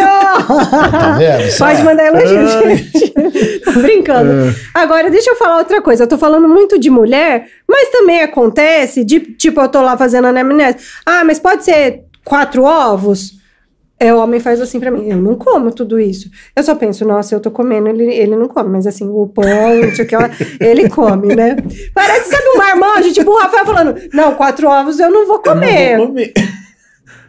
Parece que eu tô vendo aquela a avó, a mãe lá, não come tudo isso de ovo, por que você tá comendo tudo isso de ovo? Não, come um tanto de carne assim. Nossa, mas é tudo isso, eu só tô pensando no meu prato. Aí ele fala assim, ah, eu vou almoçar e o meu prato dá 300 gramas. Eu falo, nossa, com 300 eu tô passando fome. Né? Não sei. Homem, eu tô falando, homem grande, às vezes fica com um negócio assim. É que você falou das 300 gramas, tem uma aluna lá que ela fala assim, ó, Ai, o meu prato dá 800 gramas. Daí ela só vai por grama, né? Daí eu fico curioso em saber. Assim, outro dia eu falei pra ela, tira uma foto do seu prato lá e me manda que eu quero saber o que é esse 800 gramas. Purê de batata. Aí, Lucas, é 1 quilo, meu filho, só de... Aí... Dá-lhe treino, né, velho? Porque é o que a Marta tá falando. Sim. Tem que ser personalizado, tem que ser tudo certinho. Não, você tem que ter demanda porque você tá comendo. Senão a conta não fecha. É. Ó, agora eu vou... Só pra gente... A minha última dieta eu me assustei, porque eu nunca comi o volume que eu tô comendo hoje. É difícil, não é? 240 gramas de arroz. É difícil. Nunca passei de, é. Nunca passei de 100, 160, 170 gramas. É, então, eu tenho pacientes com 250, daí eu falo, não, e daí não evoluir, precisa evoluir mais, ele quer mais. Eu falo, então, a gente vai aumentar em 30% esse valor. Não consigo mais. Eu falo, consegue comer uma fruta, então, junto nessa refeição? Consegue, pra chegar no carbo que precisa, de algum Porque jeito a gente tem que... comer, volume é grande, volume é grande. Agora é uma... A Daniela, nutricionista. Uhum. Então, tinha um caso aí que veio dela, daí eu vou... Não, a gente pode... Não tô colocando. Eu tô assim, tão à vontade que às vezes eu falo uma coisa e falo, gente, será que eu poderia ter falado isso? Pode. Pode cortar a edição. Ela é gente boa. Mas assim... Não, é só um caso que, pô, trouxe aprendizado pra mim também. Mas assim, a pessoa fazia jiu-jitsu, fazia musculação, natação, beach tennis, várias modalidades, certo? É você. É. Aí, mas queria chegar com 10% de gordura. Não quero 10%, quero chegar nos 100 quilos, 10%. Eu falava assim, rapaz, como que vai chegar, né? E aí um dia, ela falou assim, ó, vai ser muito difícil porque... No caso específico dele, tinha que comer muita coisa, né? E ele fala assim, não, comer tudo isso daí eu não dou conta não. Então, ela tentou suplementar, tentou fazer um monte de coisa, mas a própria pessoa, né? Não consegue comer o que precisa, né? Eu tenho uma paciente, pensa, ela deve pesar uns 50 quilos também, com uma demanda ali de 5 a 7 mil calorias dia. 5 mil. E aí, como você bate isso? Você é doido, 5 mil calorias não dá. Pizza! Chega uma hora que você tem que liberar uma dieta um pouco suja pra bater. Pizza. Se a pessoa comer lá uns 3 pedaços de pizza, dá quanto? Porque a gente tá falando de 5 mil, mas tem gente que não entende, não. Ah, mas aí bate fácil. Vamos falar em um lanche do Mac, a gente chega ali nos 2 mil. Se for o combo, deve chegar nos 2 mil. Tá. Olha só, chegou 2 mil. Daí essa Tô menina... falando assim por cima, acredito que seja mais ou menos isso. Aí dá um exemplo de alimento assim, que é pra ela chegar até 5 mil. Porque eu acho legal a pessoa ter o exemplo assim, né? O lanche do Mac, ó, 2 mil calorias, né? Eu não sei, eu tô falando com refrigerante, batata, tudo de arroz, feijão, de uma comida normal, de uma pessoa normal, do dia a dia, não bate mil. Aí, meu amigo, você vai lá na festa de criança... Não, falando de um pratão, né? Não é? Sim, mas exatamente, um pratão não bate mil. Aí a pessoa vai na festa de criança, certo? Bate 3. Bateu 3. Só que ela tá querendo emagrecimento, certo? Daí, mas sabe o que acontece aí? A pessoa, quando o volume é pequeno, ela não tem noção. Ela acha que tá comendo pouco. Por exemplo, ela comeu um brigadeiro. Vamos falar esse brigadeiro em 200 calorias. Comeu 10, bateu 2 mil. Nossa. Só que, comi 10 brigadeiros, parece que é pouco. Comi só 10 brigadeiros. Mas comeu 2 mil calorias. Então, mas você entende quando assim, ó... A dieta dela tá emagrecendo em 200... Vai comer uma bolacha, que é normal, né? Ah, tô no escritório, eu como 3 bolachas, água e sal. Isso aí vai ser igual comer 100 gramas de batata doce. Você entende? Não. Mas ela come as três bolachas, água e sal, achando que não comeu nada. Aí come só 3 bolachas, água e sal. Nada. Ah, come então 100 gramas de batata doce. Nossa, é muito, eu não consigo. Você entende? Entendo. Quando o volume é pequeno, só que é calórico, a pessoa não tem muita consciência disso, que ela tá comendo muita caloria. Porque ela tá consumindo pouca unidade. Entendi. Então, isso é um problema também. Quando a gente fala que não consegue, eu tô pensando numa dieta limpa, Sim. que é mais difícil. Quando a gente começa a colocar chocolate, leite condensado, aí é mais fácil de bater. Mas aí não tem nutriente também, né? E aí você vai suplementar, então vai comer tudo isso, vai tomar um polivitamínico, vai tomar não sei o que lá. até que momento que é viável a gente usar números e não qualidade? Tipo, precisa bater 5 mil, colocar só quantidade de calorias. Vamos falar, a gente não tá ligando para a qualidade do alimento. Então vai pizza, só pizza, vai... McDonald's. Ai, gente, não tem que ser só isso. Qual o momento de parar isso? Tipo, de trocar e vir para a qualidade de alimentação? Então, quando é um valor calórico muito alto, até dá para entrar. Mas vamos pensar em uns 70, 80% de uma dieta limpa e que entre alguma coisa para compor, para chegar nessa dieta. Porque senão a pessoa também cai rendimento. Mas pra assim, com um volume grande, né? É um volume grande. Mas daí você bate paçoca, faz shake com... Bate paçoca, bate a banana, coloca... Vai colocando ali açaí. E assim, a outra coisa que é importante falar, muita gente tem preconceito de achar que açaí é calórico, né? Na verdade, ele é um alimento energético. E daí a pessoa... Lógico, que daí quando ela coloca leite condensado, não sei o que lá, é outra coisa. Eu ia falar isso. É outra coisa. A gente tá falando de açaí. Não, calma aí. Não. Ah, mas ó, eu já... essa daí do pré-treino. O pré-treino. Ah, eu vim... Eu já tomei meu pré-treino hoje. Daí eu assim, tá, o que você fez? Ah, não, hoje eu só coloquei assim, ó, só fruta, açaí, banana, maçã... banana, morango, abacaxi. Aí eu coloquei um pouquinho de leite condensado, uma paçoquinha. Isso daí já vira muita coisa, né? Ó, eu vou até puxar aqui pra mostrar pra vocês mesmo.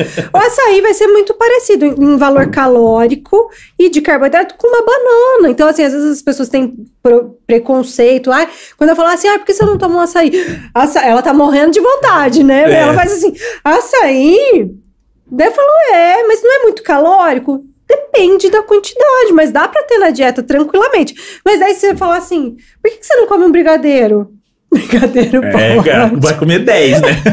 O problema é que vai comer 10. Açaí, paçoca e mel. Mas amo. Tem demanda, entendeu? Sim. E mel também é outra coisa, que pensando em aumentar o valor calórico dessa dieta é outra coisa que dá pra usar, entendeu? Não precisa ser leite condensado, pode ser mel. Ah, tem uma outra pergunta, né? Que até de cozinha, pra cozinhar. O que que é melhor pra... Cadê? Ah, o que que é melhor usar na cozinha, né? Pro preparo, acho que da alimentação. Óleo vegetal, óleo de coco, banha ou azeite? Pra ter mais... Na preparação dos alimentos, qual que... Quando é aquecido, muito vai se perder. Então, a gente tem que pensar nesse negócio cru, né? Frio, né? Então, assim, acho que azeite acaba tendo muito mais a parte de fitoativo do que os outros. Mas poderia ser um óleo de coco para cozinhar? Pode ser. Pode ser banho. Eu gosto disso, Rafa. Então, o último que eu colocaria... Óleo de vegetal. Óleo vegetal, seja qualquer um. Girassol, milho, soja. Minha última opção. Isso também vai de acordo com a pessoa, dieta, poder econômico, essas coisas ou não? Ah, sim, lógico, porque... até porque a gente tem hoje de uva, de abacate, tudo isso. Então, assim, sim. É para qualquer um... Não, mas por outro lado, pensa, o quanto você usa disso? Tá. Se você está usando muito, isso se torna caro. Se você usa só para aquilo, não é uma coisa que vai fazer tanta diferença ali. Entendi. É, porque daí a pessoa quer usar para tudo também, né? Sim, aproveitar. Sim. E de novo... Mas e se usa o óleo vegetal, mas usa pouco? Mesmo assim, não usaria. Sabe por quê? É um pouco todos os dias de algo que vai inflamando o seu organismo. E aí, gente, esse negócio de... Que a gente estava muito até agora falando de valor calórico. Tem coisas que não tem valor calórico nenhum. Então, diet, light... diet, né, principalmente. Não vai ter valor calórico nenhum. E o que ele agrega para você? Nada, geralmente ele não agrega nada. O que ele vai fazer com você? Vai fazer o seu organismo entender que entrou açúcar. Da mesma forma, você vai produzir insulina. Daqui a pouco você vai estar com fome, porque ele entendeu que tem que entrar alguma coisa que não entrou. Daí você vai estar com fome. Essa é a vida do diabético, daí ele vai querer comer. e daí ele vai querer comer de novo. E toda hora ele tem fome. É aquele negócio que te vicia de comer em 3 horas. Porque a pessoa tem fome mesmo. Ela tá esperando entrar alguma coisa, entendeu? Então, mesmo sem ter valor calórico nenhum, ele vai estar te gerando algum dano. E esse processo inflamatório, isso é coisa real, tá, gente? Então, assim, eu tô falando de coisas que não tem... Pode ser um salgadinho que não tem valor calórico nenhum. Ele vai te deixar obeso. Ele vai te deixar com colesterol. Porque tudo começa assim. Pode ser começar com colesterol. Ali já é um alerta que você tá em algum processo inflamatório. Qual é o próximo passo? É sempre o final, vai ser a obesidade. Se você não cuidar dessa inflamação, vai ser sempre a obesidade. Porque ele vai gerando célula de gordura. Sim. Então, assim, começa com essas frescuras. Ah, tem que ser o diet, não sei o que lá. Tem que ser... Gente, vamos comer comida. Vamos comer o normal, sabe? É isso, não tem frescura. Na questão de... Você falou que tocou na parte de diet, de light. Na questão de refrigerante. É, a questão de Coca Zero, essas coisas assim. Você é contra? Sou. Real? Real. De novo, não tem caloria. Mas o que agrega? Então, se a gente for pensar em valor calórico, ok. Agora, você já viu alguém emagrecendo tomando Coca Light? Não. Mas eu falo assim, vamos falar, então, mudar um pouco. Não vamos colocar a questão da caloria. Não tem como não colocar a questão da caloria. Mas, tipo assim, dá vontade em tomar. Tipo, vontade em tomar o refrigerante. É uma boa opção, tipo... Fazer essa troca, ou a melhor opção seria não tomar nenhum? Aí eu vou dar uma opinião que talvez seja controversa, enfim. De novo, é igual o azeite, o óleo, porque vai ser calórico também, por mais que seja bom, dependendo Sim. da quantidade, isso também vai dar ruim, não vai fechar a conta, certo? Sim. Uhum. Qual é a frequência que você faz isso? E o que você gosta, tá? Eu tô tomando diet porque eu tô economizando caloria, mas eu não gosto, eu gosto do normal. Mas eu faço isso ao dia que eu saio pra jantar com a minha namorada, que é, sei lá, uma vez a cada 15 dias. E daí a gente pede uma pizza e toma uma Coca. Faz o que te faz feliz, na minha opinião. Entendi. Mas eu garanto que eu treino, que o resto eu tô dando meu 100%. Ali eu não tô. Porque... vai inflamar, vai ser ruim do mesmo jeito. E aí, vamos pensar, 300 calorias naquele dia, que diferença isso vai fazer para você ao longo do mês? Se você garante o que você está fazendo Sim. nos outros dias, entendeu? O que acontece também, assim, eu tô falando isso até... Tem gente que é super contra açúcar e que não come de jeito nenhum. E a pessoa vive bem assim? Ok. O que eu vejo, principalmente mulher, tem o dia que ela tá desesperada por doce. Isso é hormonal. Também... Sim. Ela tá desesperada por doce. Daí ela vai lá e come uma maçã. Não adiantou nada. Daí ela come uma banana. Sem brincadeira, gente. Outro dia eu vi uma mulher que ela comeu 3 maçãs e 3 bananas. E você pensa, ela não tinha cara de quem treina nada. Nunca treinou na vida. Qual é a demanda que ela... Eu fiquei chocada. Eu ficava assim, olhando. Ela abriu uma. A hora que ela abriu a segunda, eu falei, não. Ela foi até... Dá 3 maçãs e 3 bananas. Eu tava quase me segurando, falando o que tá acontecendo com essa mulher. Mas assim, eu fugi um pouco, porque eu lembrei dessa cena que pra mim foi um pouco chocante. Mas o que acontece na prática? Daí ela comeu aquilo, comeu umas 6 coisas e não passou a vontade dela. Se ela tivesse comido um quadradinho de chocolate, teria resolvido. Saciado. Então ela colocou, se a gente for falar em valor calórico, ela colocou pra dentro, sei lá, 600 calorias que ela teria resolvido com 80. Entendi. 500 e pouco. Então tem momento... Porque, assim, particularmente, que nem em casa, nós consumimos muita Coca-Cola. Quando eu falo muita, é muita Coca-Cola. Em relação, tipo, todo dia, 2 litros de Coca-Cola. Então, por exemplo, neste caso, seria ideal cortar e tirar. Eu já sei disso. Mas substituir essa Coca normal por uma Coca Zero... É um processo melhor ou não mudaria nada? Não tá mudando absolutamente nada? Na minha opinião, não muda praticamente nada. Pensando nesse processo inflamatório, pra mim não muda praticamente nada. Não agrega. Você tira essa coca, faz essa experiência e conta pra gente. Não, é, como você assim, se sentiu? A minha demanda de treino em dias normais, treinando, ela é muito alta. Sim. É 2 horas a 3 horas de treino, mas de altíssima intensidade. É muito, se for muito pensar forte. Em demanda, você tem demanda pra isso, certo? Sim. Aí a gente tá indo pra outra questão, de saúde. E aí você pode me dar até um feedback, tirei, me senti mais disposto. Porque alguma coisa acontece. Então, meu intestino funcionou melhor. Às vezes eu me sinto mentiroso, porque, tipo assim, eu tenho muita vontade de tirar. Falar, não, eu não vou mais tomar refrigerante. Só que daí, na hora que o refrigerante tá de fácil acesso... Na vida. Eu tomo. Tipo, eu sou... Tipo água. Eu sou mentiroso. Tipo, pô, vou tomar água, vou tomar refrigerante. Vou tomar refrigerante, entendeu? Isso deve acontecer com muita gente. Com certeza, com certeza. Gente. É vício mesmo, com certeza. Refrigerante, Coca Zero ou os outros sucos que tem de caixinha? Tudo, então, não posso nem te falar. Pra mim é tudo a mesma porcaria, que não tem que ter, entendeu? Entendi. Não agrega. Você me fala, ai, enriquecido com vitamina C.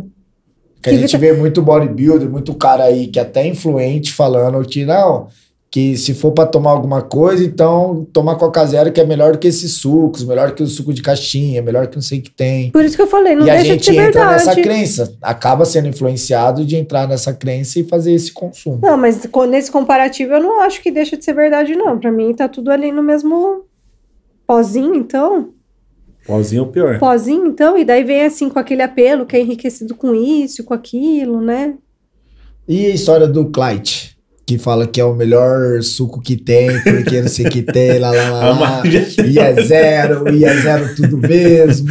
Gente, aí tem um pessoal ainda que põe uma groselha ali pra não... Nossa! Mas aí, tá vendo? Aí tem demanda. De repente pode bater a groselha com a banana e com mel e com não sei o que lá, que ela vai conseguir ter o pré-treino dela. Você entendeu? De repente isso não é ruim. Tudo depende, né? É. E tudo isso que a gente tá falando acontece de verdade. Acontece de verdade. Quando você falou do Cláudio, eu lembrei do Cláudio.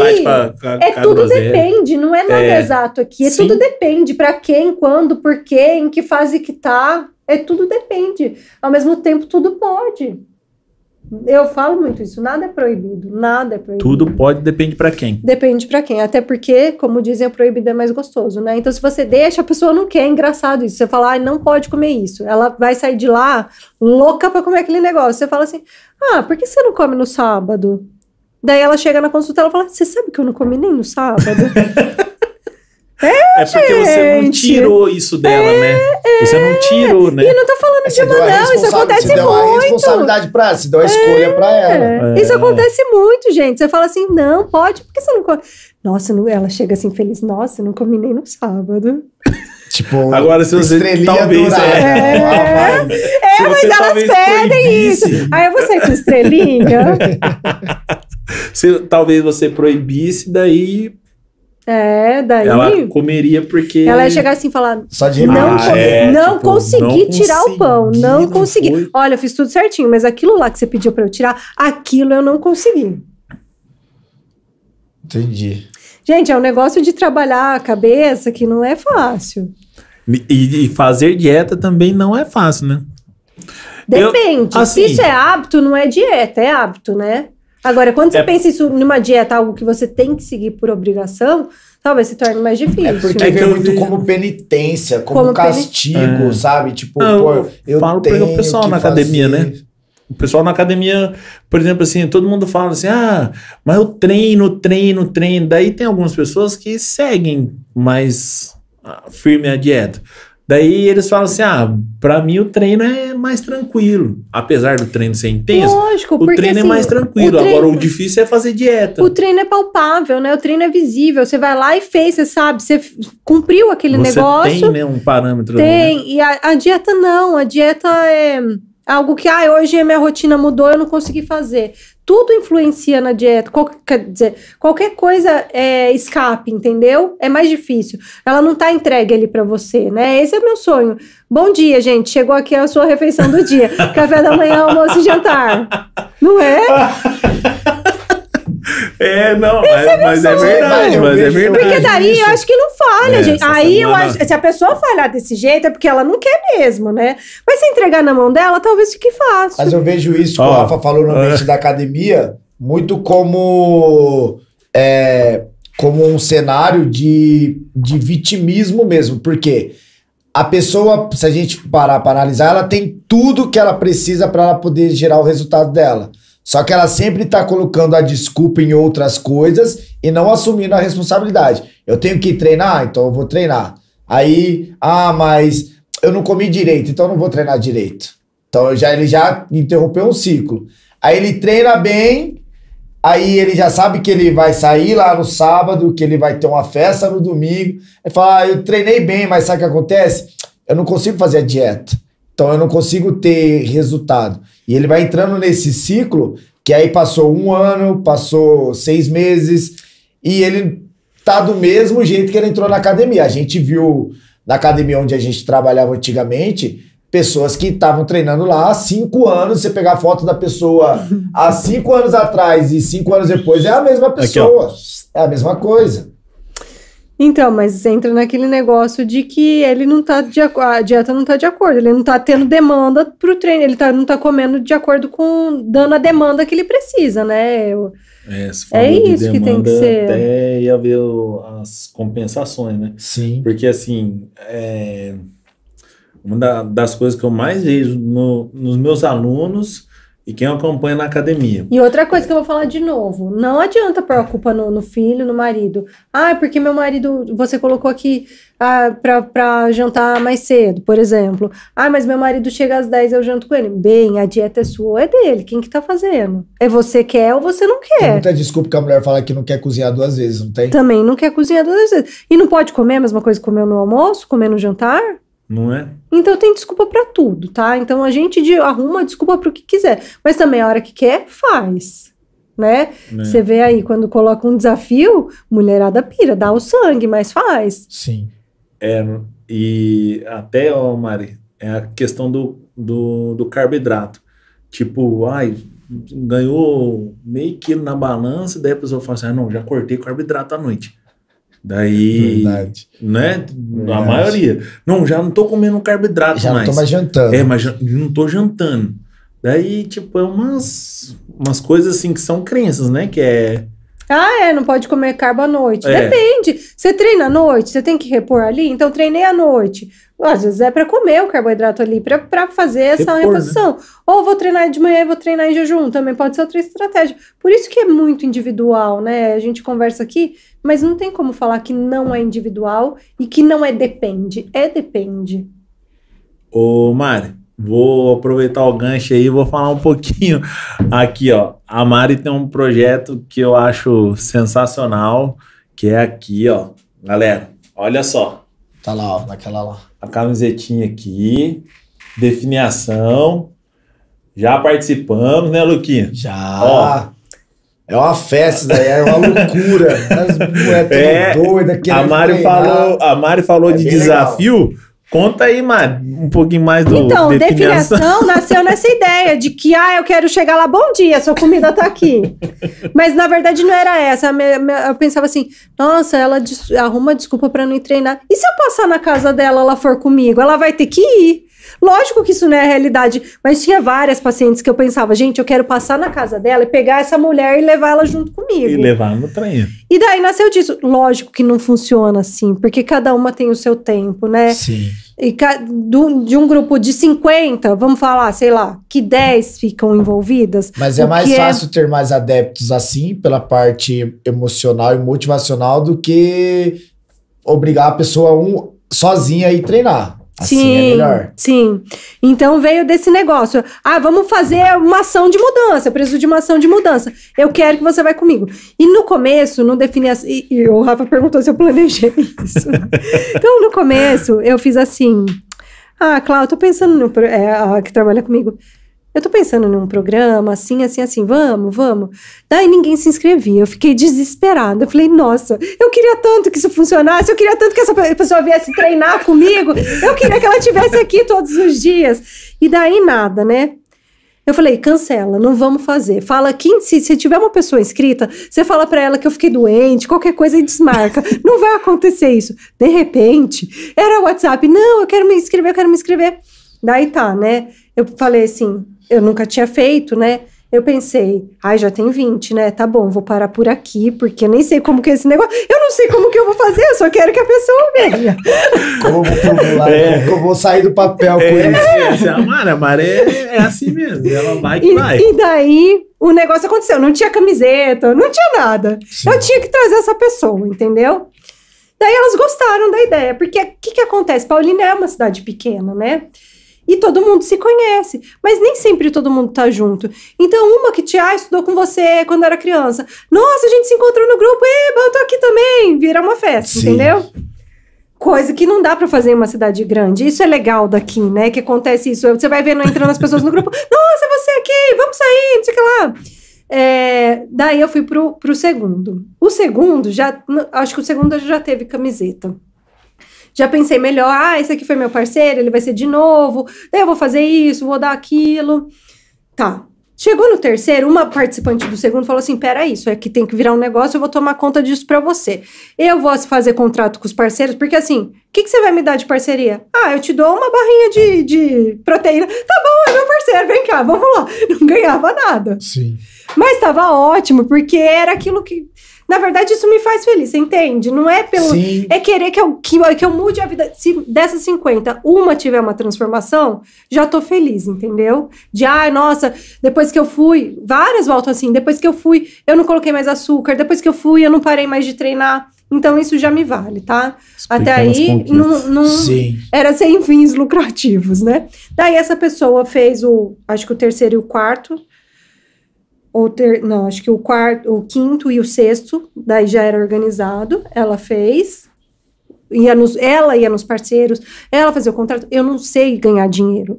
Sim. Se a pessoa falar, eu não vou te dar um centavo, mas eu quero ser parceiro. Tudo bem, vamos lá. Sim. Eu não sei. Daí, ela não me ajudou, e eu também não falei, eu coloquei no Instagram, eu falei, quem quer ser parceiro do Define Ação? Praticamente quem já tinha sido tá aqui, tem alguns novos parceiros. E esse Define Ação eu fiz assim, de uma maneira, a maneira mais simples de todos que eu já fiz foi esse. Foi muito fácil, foi muito fácil. Qualquer pessoa pegar a dieta e falar assim, isso aqui eu consigo, isso aqui eu tenho em casa. Não tem receitinha, não tem, usa isso, não tem, usa aquilo. Por quê? Eu entendi que se a pessoa ler lá que tem um monte de receita, putz, não vou fazer. Muito trabalho. Se eu coloco, mas todos os dias eu coloco receita no grupo, porque daí ela vê, nossa, hoje eu vou fazer isso, eu não tô aqui sem nada pra fazer, vou fazer isso. Se anima. Então não tá na receita, não tá na dieta. A dieta é assim, pra quem já tem um pouco mais de conhecimento vai falar, nossa, mas é isso a dieta? Mas pra quem não tem, ela vai ler, ela vai conseguir entender, ela vai conseguir fazer. Ela vai conseguir fazer, entendeu?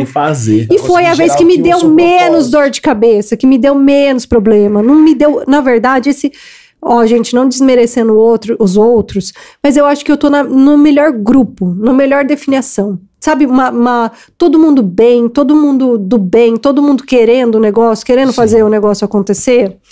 E daí, eu tenho... Nossa, os meus parceiros, assim, eles são... Mostra eles, Rafa! Pode mostrar? Aqui pode. Aqui, ó. Olha os meus parceiros, gente. São parceiraços, tá? A câmera que tá, Kaique. E daí, um deles... Olha o kit, gente. Posso mostrar? Claro que pode. Olha o kit que esses participantes recebem. Se eles quiserem suplementar, tá tudo aqui. Não precisa comprar nada. Vou abrir, tá? Pode abrir. Olha isso. Yeah. Todos os participantes recebem isso. Então, assim, dura 15 dias o projeto. Durante 15 dias, não preciso comprar nada. Tá aqui. Você leva pra casa. Sim. Mas assim, lógico que dentro desse grupo, tem gente que não toma whey, que não vai querer, não vou querer isso. Tem pro intestino, tem Sinfor pro intestino, tem glutamina, tem cúrcuma, tem termogênico, tudo que você precisar tá aqui. Tem muita coisa. Eu quero comer comida? Ótimo. Tá, mas não precisa comprar nada, colágeno, tá tudo aqui. Legal. Então, olha os meus parceiros. Então, hoje o negócio... Totalmente estruturado. Hoje é outro negócio, entendeu? Sim. É isso, eu tô feliz com isso, mas... é isso, gente. Eu faço porque eu quero. O Rafa sabe. E ele me perguntou. E se você planejou? Você planejou que ia acontecer desse jeito? Eu falei assim, não, Rafa. Um dia eu falei, tô sentindo falta daquele negócio. Tô precisando daquilo. A Cláudia, de novo, que trabalha comigo, ela falou assim, por que você não faz um definição? E toda vez que eu faço um definição, eu falo assim, nunca mais eu vou fazer isso na minha vida. É igual um filho, é igual um filho. Quando nasce, você fala assim, eu nunca mais vou fazer isso na minha vida. Passa um tempo e você fala, gente, cadê essa criança? O dia que eu fui no Zeca da aula, eu consegui presenciar isso. Ela tava assim, nossa, não sei o que tem. Não, porque o professor que ia naquele dia, você lembra? Desmarcou na hora, tipo... Mas... Gente, a gente tem que estar lá em meia hora, professor, eu não vou. Aí ela assim, Rafa... Eu me viro, essas mulheres me pedem cada coisa, gente, eu me viro, mas eu falo, eu vou entregar. Sim. Entregar. Então, assim, é um período que eu fico bem louca, mas eu falo, eu vou entregar dando o meu melhor, não importa o que vai acontecer na minha vida depois, eu vou pelo menos tentar entregar dando o meu melhor, tá? E daí o Rafa perguntou, você planejou isso? Não, já tinha umas pessoas falando, Mário, definição. Falei, claro, então, as pessoas estão perguntando, eu acho que eu vou fazer de novo. Não, faz. Daí chegou a Bruna, que é a outra, eu falei assim, então, eu conversei com a sua mãe, eu acho que eu vou fazer uma definição. Ela falou assim, quando? Mas daí eu pensei num cronograma, eu falei assim, eu vou fazer em outubro, ainda era de um mês, né? Vou fazer em outubro e pra terminar em novembro, que já tá ali perto do fim do ano, daí elas vão querer continuar dezembro pra chegar bem, de biquíni, não sei o quê, não. Daí ela falou assim, não, mas faz agora em setembro já, faz pra 15 dias pra eu terminar em outubro, rapidinho, uma meta rápida, não sei o quê.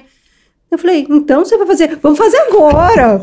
Aí já divulguei naquela mesma hora. Eu falei, gente, vai ter definição. Não tinha data, não tinha parceiro, não tinha nada.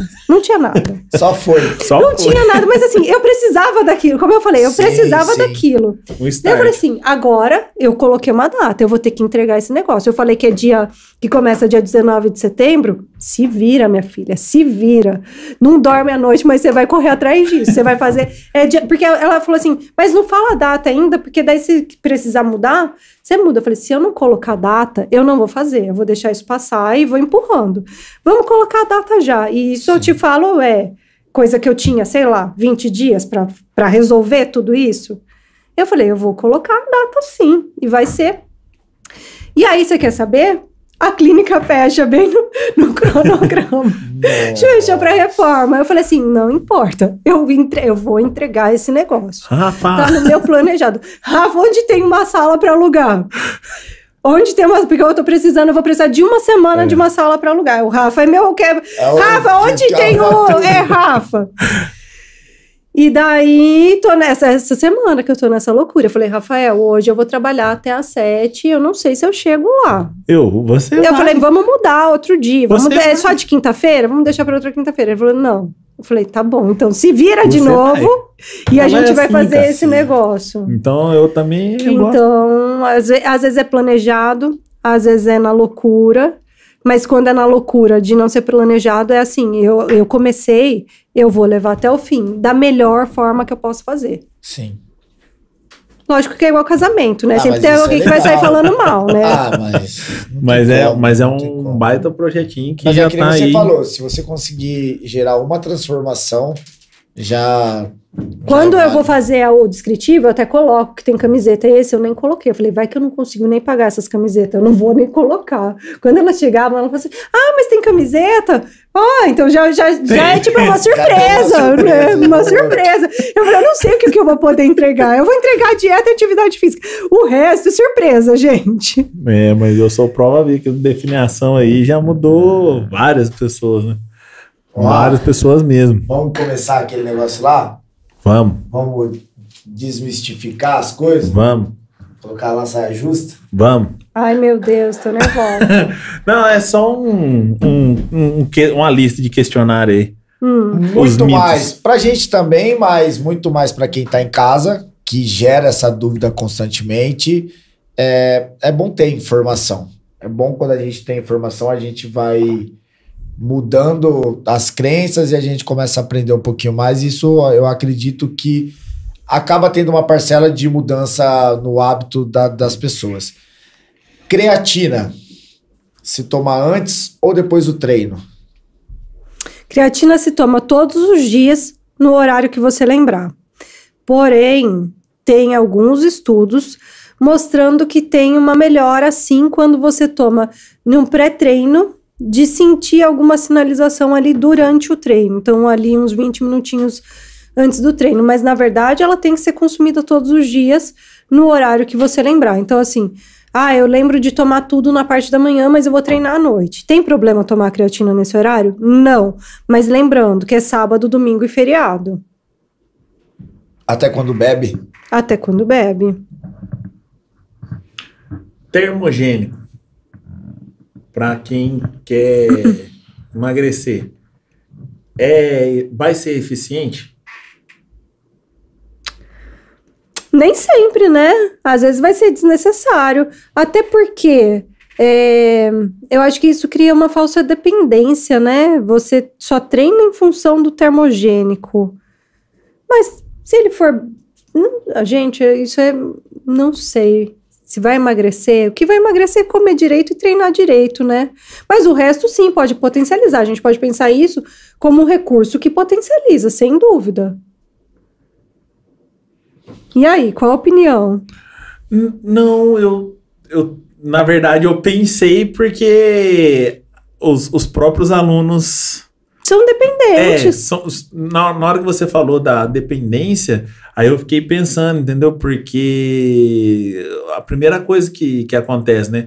A pessoa nunca treinou na vida. Pro primeiro treino, ela tomou um termogênico, um pré-treino antes de ir pro treino. Pra chegar. Daí a pessoa chega e fala assim, ô professor, o que eu tomo de termogênico? Posso tomar um termogênico? Posso tomar um pré-treino? Primeiro vem uma adaptação neural. É o corpo entendendo que está sendo trabalhado para depois a gente evoluir para tudo isso. Senão não vai estar sendo nem absorvido muitas vezes, sabe? Então você já começa dando um estímulo que talvez não seja necessário e vira dependente disso, porque a cafeína também chega num ponto que ela não faz mais efeito. Daí você aumenta a dose para conseguir sentir aquele negócio de novo. Sim. E vai aumentando a dose, né? Outra coisa também, tem gente que não bebe água durante o treino, né? Fala que não consegue. Teoricamente, tem que beber água durante o treino? Durante o treino não, mas a hidratação é importante. Então você tem que pensar naquilo lá. Quanto de água eu estou perdendo? Você pode fazer essa reposição antes e pode fazer a reposição depois também, tá? Não precisa necessariamente tomar água durante o treino. Mas também, se não consumir em momento algum, o músculo não fica hidratado. E aí você tá tomando creatina, mas não tá hidratando o músculo. É porque, assim, agora já é o exemplo real. A aluna chegou na segunda-feira, 10 horas da manhã, morrendo de dor de cabeça. E aí veio com a garrafinha vazia, falou, eu preciso pegar uma água. Nossa, mas hoje eu tô com dor de cabeça, tô me sentindo mal, tudo mais. E aí, na conversa, no questionamento, ela falou, tô com um pouquinho de sede. Daí eu falei assim, viu, mas eu tô me sentindo um pouco inchada. Daí eu falei, tá bom. Aí eu pergunto, né, tomo água? Aí, não. Mas não tomou água hoje de manhã? Ela bateu assim, não. Eu falei, não tomou água ontem? Daí ela falou, não. Eu falei, desde quando você não toma água? Ela falou assim, desde sábado.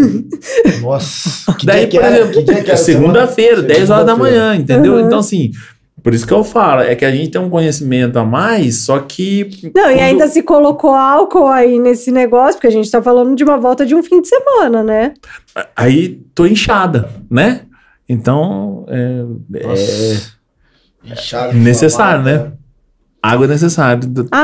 Gente, eu coloco isso no lembrete do grupo todos os dias. Hidratação, treino, dieta e sono. Meu recadinho é o meu lembrete de todos os dias. Eu mostro aqui pra vocês no grupo. Por quê? Sim. É fundamental, certo? E esse negócio da água é tanto de fome quanto cansaço. Você se sente mais cansado quando não tá hidratado também, né? Eu, principalmente, chega à noite e já... Chega aqui no podcast e já tô tomando água já. Eu também, que é uma garrafinha já de água. Ainda mais que a gente fala muito, gente, a garganta seca. Bastante água. Bastante água. Já falando aqui toda hora, né? Já hidratando. Até. Ômega 3, pra que serve? O pessoal toma aí, tem muita gente que não sabe nem pra que serve. Anti-inflamatório, um excelente anti-inflamatório. A gente não consegue o ômega 3 naturalmente, né? Porque assim, como peixe. Quanto dia o ômega 3 vai ter nesse peixe? Da onde veio esse peixe para ter esse ômega? É muito difícil, tá? Então, eu penso muito mais como um anti-inflamatório, porém, ele vai melhorar muito também a parte de recuperação muscular. Então, para a prática de atividade física... eu tô ficando fadigado. Ele vai ser muito bom para isso também. Eu tô tendo dor muscular. Também vai ajudar, pensando na parte de atividade física, ele também vai ser muito bom nisso. Porque, de fato, tá trabalhando na inflamação, né? E a pessoa... Além de, lógico, memória, a gente ia falar essas coisas. Mas é que eu fui pra parte de atividade física, tá? Não, a parte de atividade física, eu acho que até muita gente que tá assistindo já vai se interessar. Vitamina D. Eu tomo muito sol, mas estou em falta de vitamina D. Então, aí depende do horário que você está se expondo ao sol. Mas isso você está falando de você mesmo? É um caso real? É, ou caso real. Do amigo do amigo?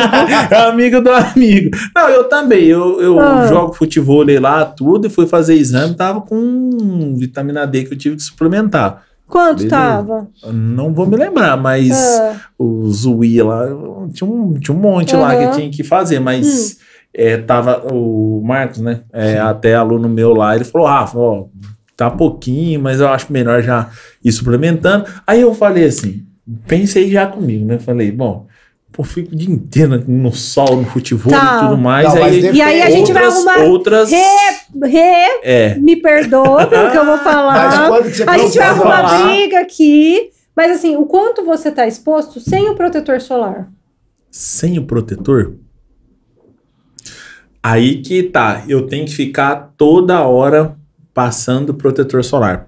Porque eu fico suado demais. Então... Faço uma partida, tem que ir lá na toalha. E você tá achando que você tá ganhando ponto, olha a cara dela então, falando. É o bloqueador. Você não tá recebendo nenhuma vitamina D. Então, assim, em algum momento, vamos lá. O branco, né? Vamos lá, assim, então eu vou me expor. Não, eu não entendi. Agora você entendeu. Ele tá contando. Não, esse é o bloqueador. Daí eu assim, Dermato, linda, eu te amo. Não, mas assim, tá vendo? Tem que passar protetor. Não, mas pra você tem que ter alguns minutos sem protetor. Minutos. Você tava arrasando. Eu passo protetor, eu passo protetor. Eu tomo xingo que eu não... As minhas alunas falam assim, cadê o protetor? Eu falo mas assim, entendeu? Alguns minutos. Eita, minutos. Se expondo sem nada, né? Eu fico preocupado porque eu fico suado. Ficar em déficit de vitamina D, não é? A pandemia. Minha mãe foi uma dessas pessoas. Ficou muito tempo dentro de casa. Quando foi fazer o primeiro exame pós-pandemia, vitamina D. E tem que suplementar, gente. Tem que suplementar. Porque assim... tô sentindo mais cansada. De repente isso resolve, sabe? Tem gente que tem preconceito. Mas eu não vou tomar. Toma. Suplemento vem pra isso. Não tem que ter preconceito. Você me pergunta de whey. Quem é sedentário pode tomar? Pode, não tem que ter preconceito. Porque assim, a hora de tomar um remédio pra colesterol, pra diabetes, ninguém tem preconceito. E toma fácil. Então por que não tomar uma cápsula de cúrcuma? Que é saúde. Você tá ingerindo uma cápsula que vai te trazer um benefício. E aí você fala assim, nossa, eu não vou tomar esse negócio. E daí você toma um glifage. O que é o glifage? Pra diabetes. E aí, tudo bem. Você toma de uma maneira confortável. E quando você fala em suplemento, parece que tem pessoas ainda que tem muito preconceito, achando que é coisa de marombeiro da academia. Na verdade, até o próprio nome diz, né? Suprir uma necessidade, não é? Exato. Suplemento é suprir. O whey substitui refeição? Não, acho que... depende. Porque a gente substitui todos os dias, como não? Mas assim, de que maneira? A gente pode agregar, então, né? vai substituir. Mas eu não quero almoçar e vou tomar whey. Eu não quero. Tipo, eu não quero almoçar e eu vou trocar o... Não acho legal. Eu acho que se você pode, tem que ser comida. Na nossa rotina, correria, às vezes não vai dar tempo. É fato, a gente sabe disso, é fato. Entre ficar sem comer nada ou comer uma porcaria, eu vou ali e vou comer uma coxinha. Eu vou tomar uma dose de whey e vou comer uma fruta. Você consegue entender que, de repente, você tem... Ou mesmo, lógico, não vai ter a questão da mastigação, outras coisas envolvidas. Mas vamos falar que, de repente, você tem os mesmos nutrientes que você teria em uma refeição, mas não para ser usado todos os dias. Para ser usado de maneira pontual, não conseguir. Pontual. Entendi. Mas agregando, foi o que eu disse. Então eu vou comer uma fruta junto que vai ser o meu carbo. Eu não vou comer arroz, feijão, batata doce, nada disso. Mas eu tô agregando com carbo que também vai ter ali fibra, vitaminas, minerais. Não é só o whey. Apesar dele ser bem, ter um perfil de aminograma, de vitaminas e minerais bem completo, né? Entendi. Rafa, como 10 bananas e tenho cãibra. Tá tomando água? De repente só água já resolve. Não é nem a falta de potássio, porque a gente pensa muito nisso, né? E outra coisa, esse potássio tá em equilíbrio com os outros minerais? É isso que tem que ver. Mas banana tem potássio, eu como banana. Nossa, eu vou mandar esse podcast, eu vou mandar pra todo mundo, cara. Da assista. Avó, da bisavó. É. BCAA. De fato, na prática, tem muita gente que fala que não serve pra nada, gente, mas é um aminoácido, assim como, sei lá, a glutamina, a creatina. Então, ele tem uma certa função, sim. Depende pra quem. Pra você, precisa? Talvez não. Mas vamos pensar em um menino que tá começando a jogar bola agora, que não tem recurso nenhum. Aquela fonte de aminoácido pode fazer muita diferença para ele, entendeu? Nessa questão de síntese proteica. E não só isso, de recuperação muscular, de retardar a fadiga. Mas, assim, de novo, depende para quem. Então, não adianta falar, isso aqui não serve para nada. Se ele tá aí, é porque para alguém ele serve. Né? Então, algum estímulo ele vai te dar. Multivitamínico. Porque todo mundo agora é doutor, né? Daí de manhã já fala, não, já tomei minhas vitaminas. Então todo mundo passa na farmácia, compra um multivitamínico e toma. Por exemplo, tem algum... como é que eu posso falar? A pessoa pode tomar assim, sem prescrição. Sem prescrição, porque na verdade ela acha que tá faltando tudo, né? Sim. Então assim, mas não foi ao médico, não fez exame. Eu tô falando isso porque é os casos, os casos reais, né? Então. Mas vamos falar a verdade? A maior parte das pessoas tem preguiça de consumir comida, de fazer alimento. Então, de repente, ela tá realmente em déficit dessa vitamina. Porém, o que você está comprando ali? Porque ela tem diferentes formas, certo? Então, vamos falar num complexo B. A B12, por exemplo, ela vai ter diferentes formas. A gente pode falar em quelado, não sei o que. Qual é o tipo de vitamina que está ali? Você consegue absorver? Ela vai ser eficiente para você? Geralmente é o tipo mais barato. Tá? Então, que assim, você está gastando dinheiro e aquilo não está entrando. Diferente de quando você faz o manipulado, tá? Entendi. Até na proporção, porque você não pode ser tudo 100%. O meu que eu tomei é manipulada. Porque, assim, o cálcio e o magnésio, por exemplo, a proporção é de 2:1. Se ele tá em 100 e 100, ele não tá na proporção correta. Um dos dois ou tá passando ou tá faltando. Daí é que a gente individualiza. Então, eu trabalho bastante com essa parte de individualizar pelo manipulado mesmo. Porém, tem algumas marcas prontas, sim, que usam da melhor forma. Da forma mais biodisponível, entendeu? Entendi. Porque tem forma que tá ali... Mas não vai ter eficiência. Não vai ter eficiência. O meu que eu tomo, ele é manipulado. É com ginseng, é umas paradas doidas. É pra dar um pique, né? Uma disposição, uma vitalidade ali. E tem isso, daí dá para adicionar também outras coisas. Muito café dá problema na dieta para quem quer hipertrofia? A pessoa é viciada no café. A gente tá falando aí de quanto? Putz, uma garrafona? Ou mais? Caraca. É, porque é viciado, né? Toda hora toma café. Toma café pra isso, toma café pra isso. Café. Ao longo do dia. Ao longo do dia, né? Tá, mas esse café, vamos pensar no café como um efeito termogênico. Já não funciona mais, né? Vamos pensar nisso como efeito de energia à disposição. Também não funciona mais. Qual é o efeito? É só de beber o café, de tomar o café, certo? Psicológico. Psicológico, porque isso não faz mais efeito. Porém, a hora que você tira, o efeito rebote é grande, né? Porque não tem mais aquela liberação de adrenalina, não sei o quê, onde a pessoa às vezes sente dor de cabeça, fica louca, e é isso aí. Mas eu penso no sentido de fazer mal, ali por interferir no cálcio, tudo depende, né, gente? Assim, mas assim, de cálcio, né? Eu acho que muito mais nesse sentido, assim. Falou de cálcio, o leite.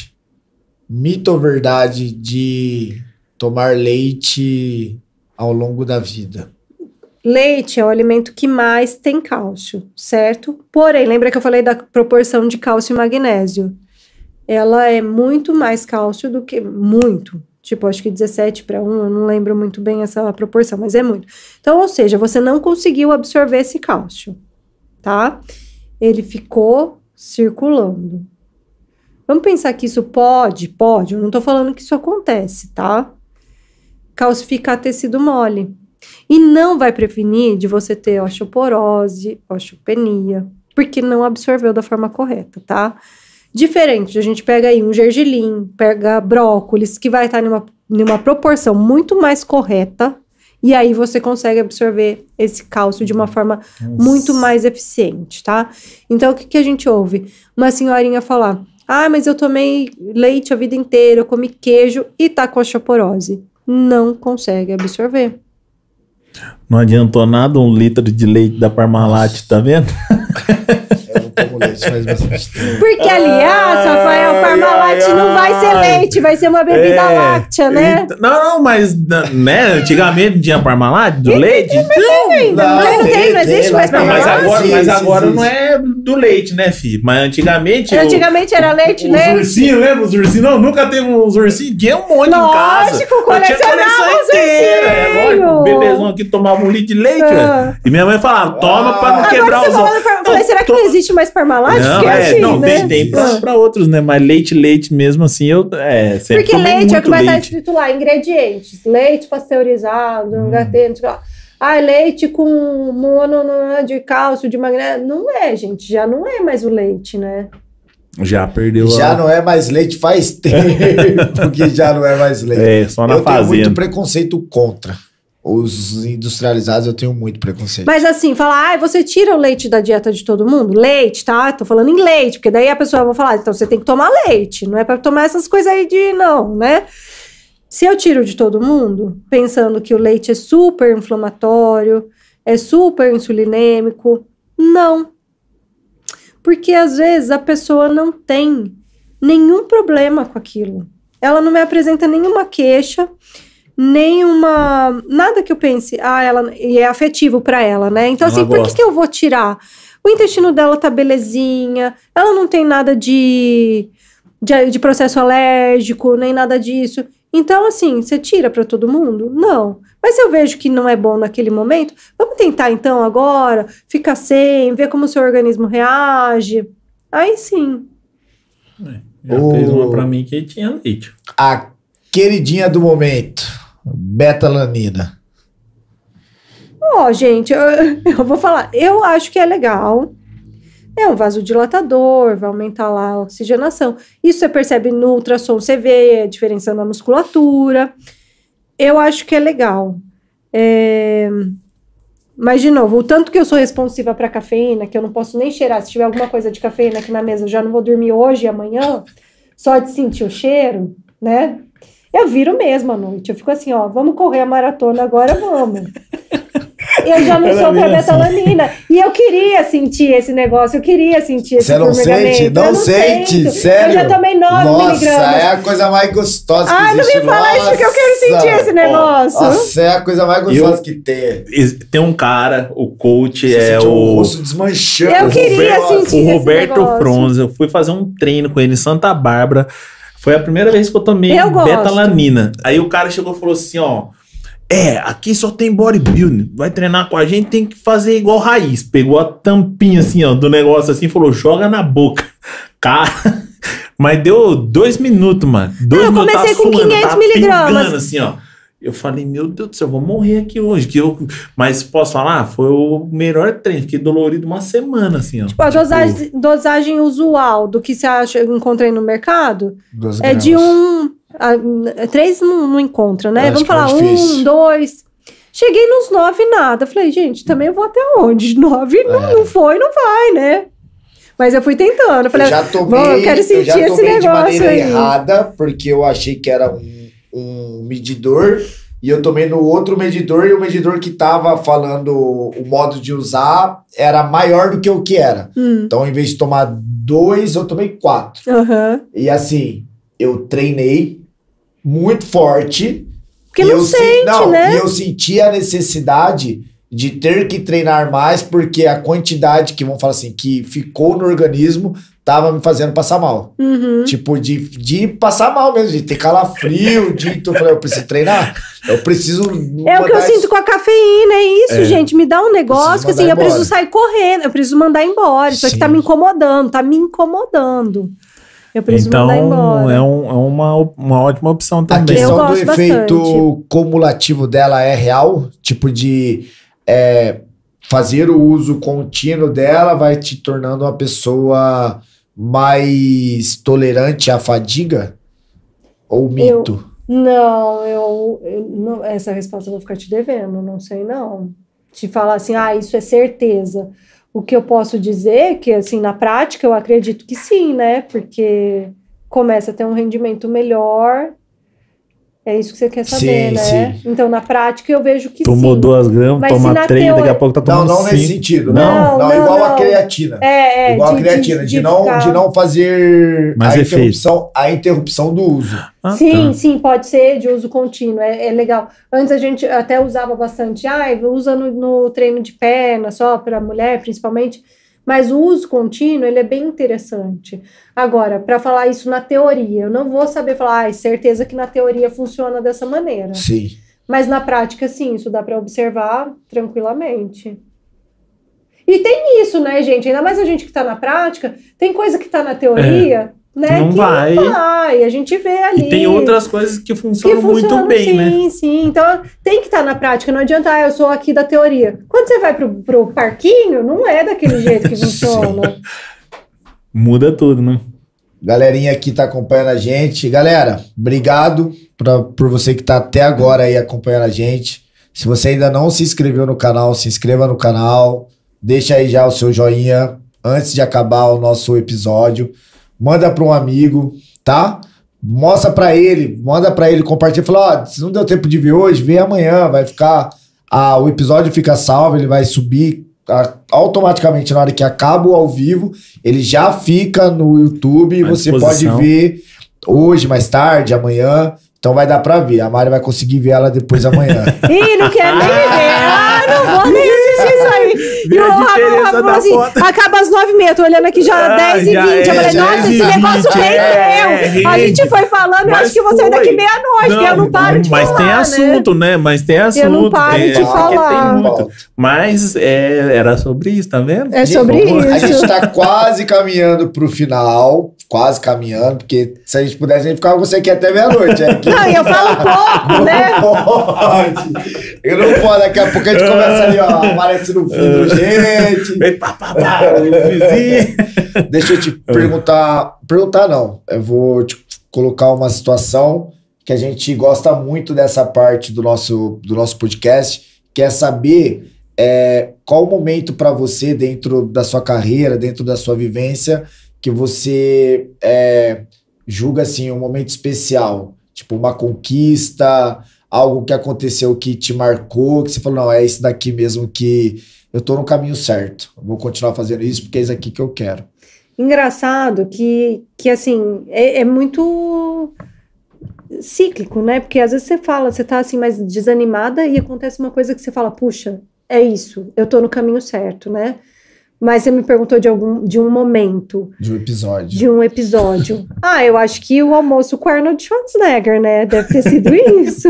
Só isso? É. Só isso. É o ápice do negócio. Não é, você perguntou. Eu já posso. Foi, aconteceu da Vitafor, inclusive, que é aqui, né? Um dos parceiros junto com a Lourenço. Gente, que Lourenço é meu parceiro da vida, sabe? Pessoas que eu amo.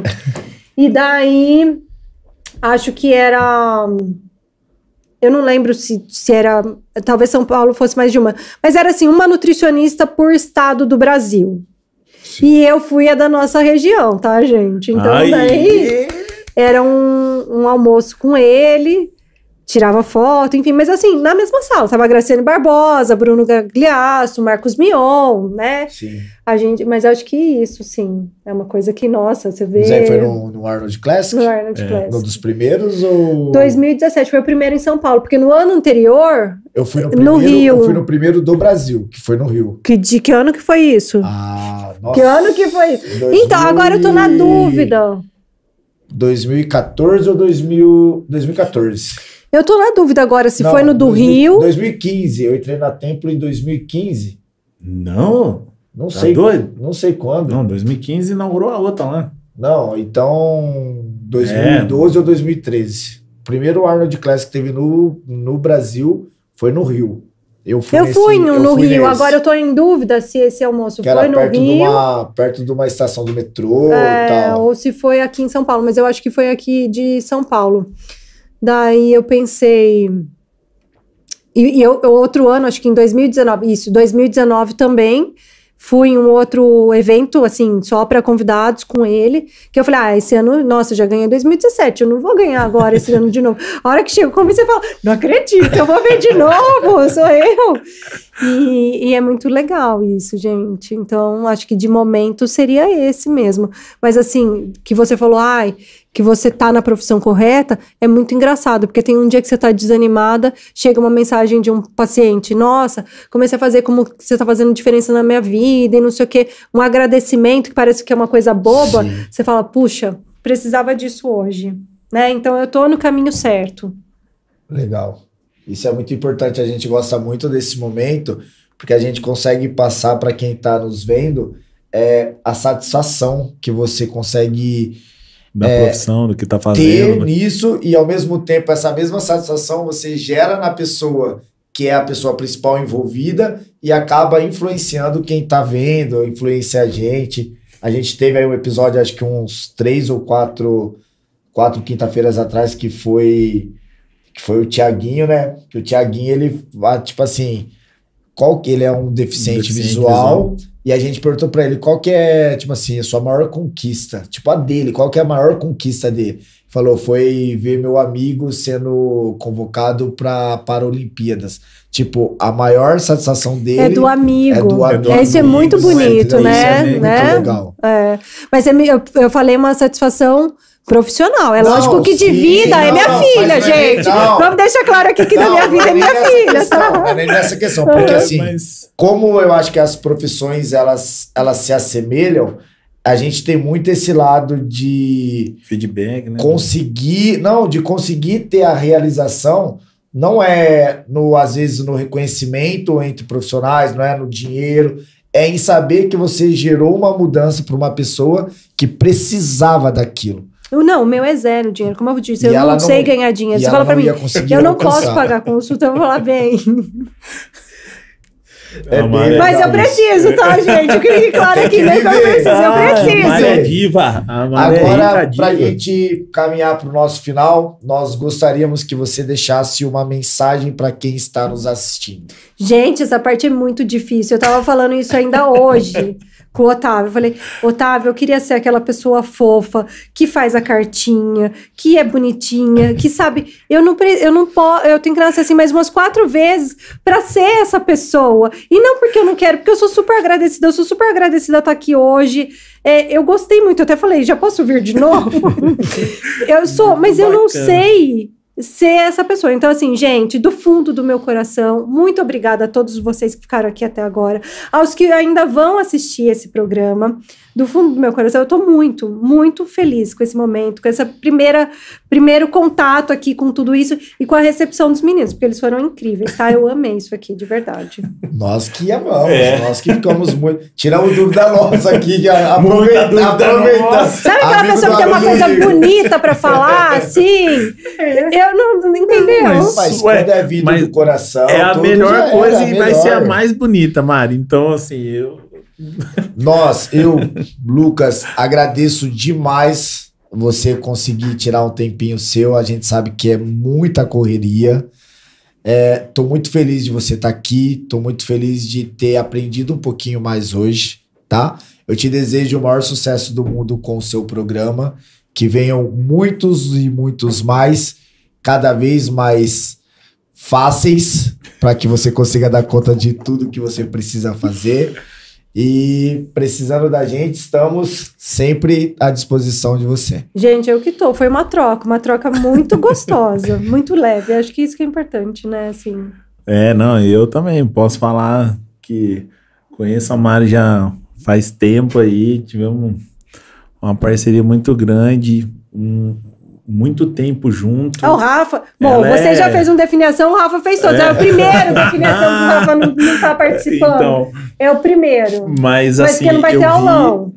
Eu vi o crescimento da Mari. Assim, faz o encerramento com o aulão. Já tá tudo no planejamento mesmo? Pronto. Faz um... Olha lá, já tá vendo o cronograma, você não tá sabendo. Então, Mari, você sabe... Quanto eu sou grato por tudo, né? O aprendizado que eu tive com você, a amizade que eu tive com você. Então, estamos juntos novamente, né? Agora... E o Rafa e a Andréia. A Andréia falando que eu tinha que ir embora da aula e o Rafa tirando o meu braço mole. Fizeram diferença nesse sentido na minha vida. O Rafa foi transformador na minha vida também, né? Então, você sabe que tudo que você falou aí, eu assino embaixo.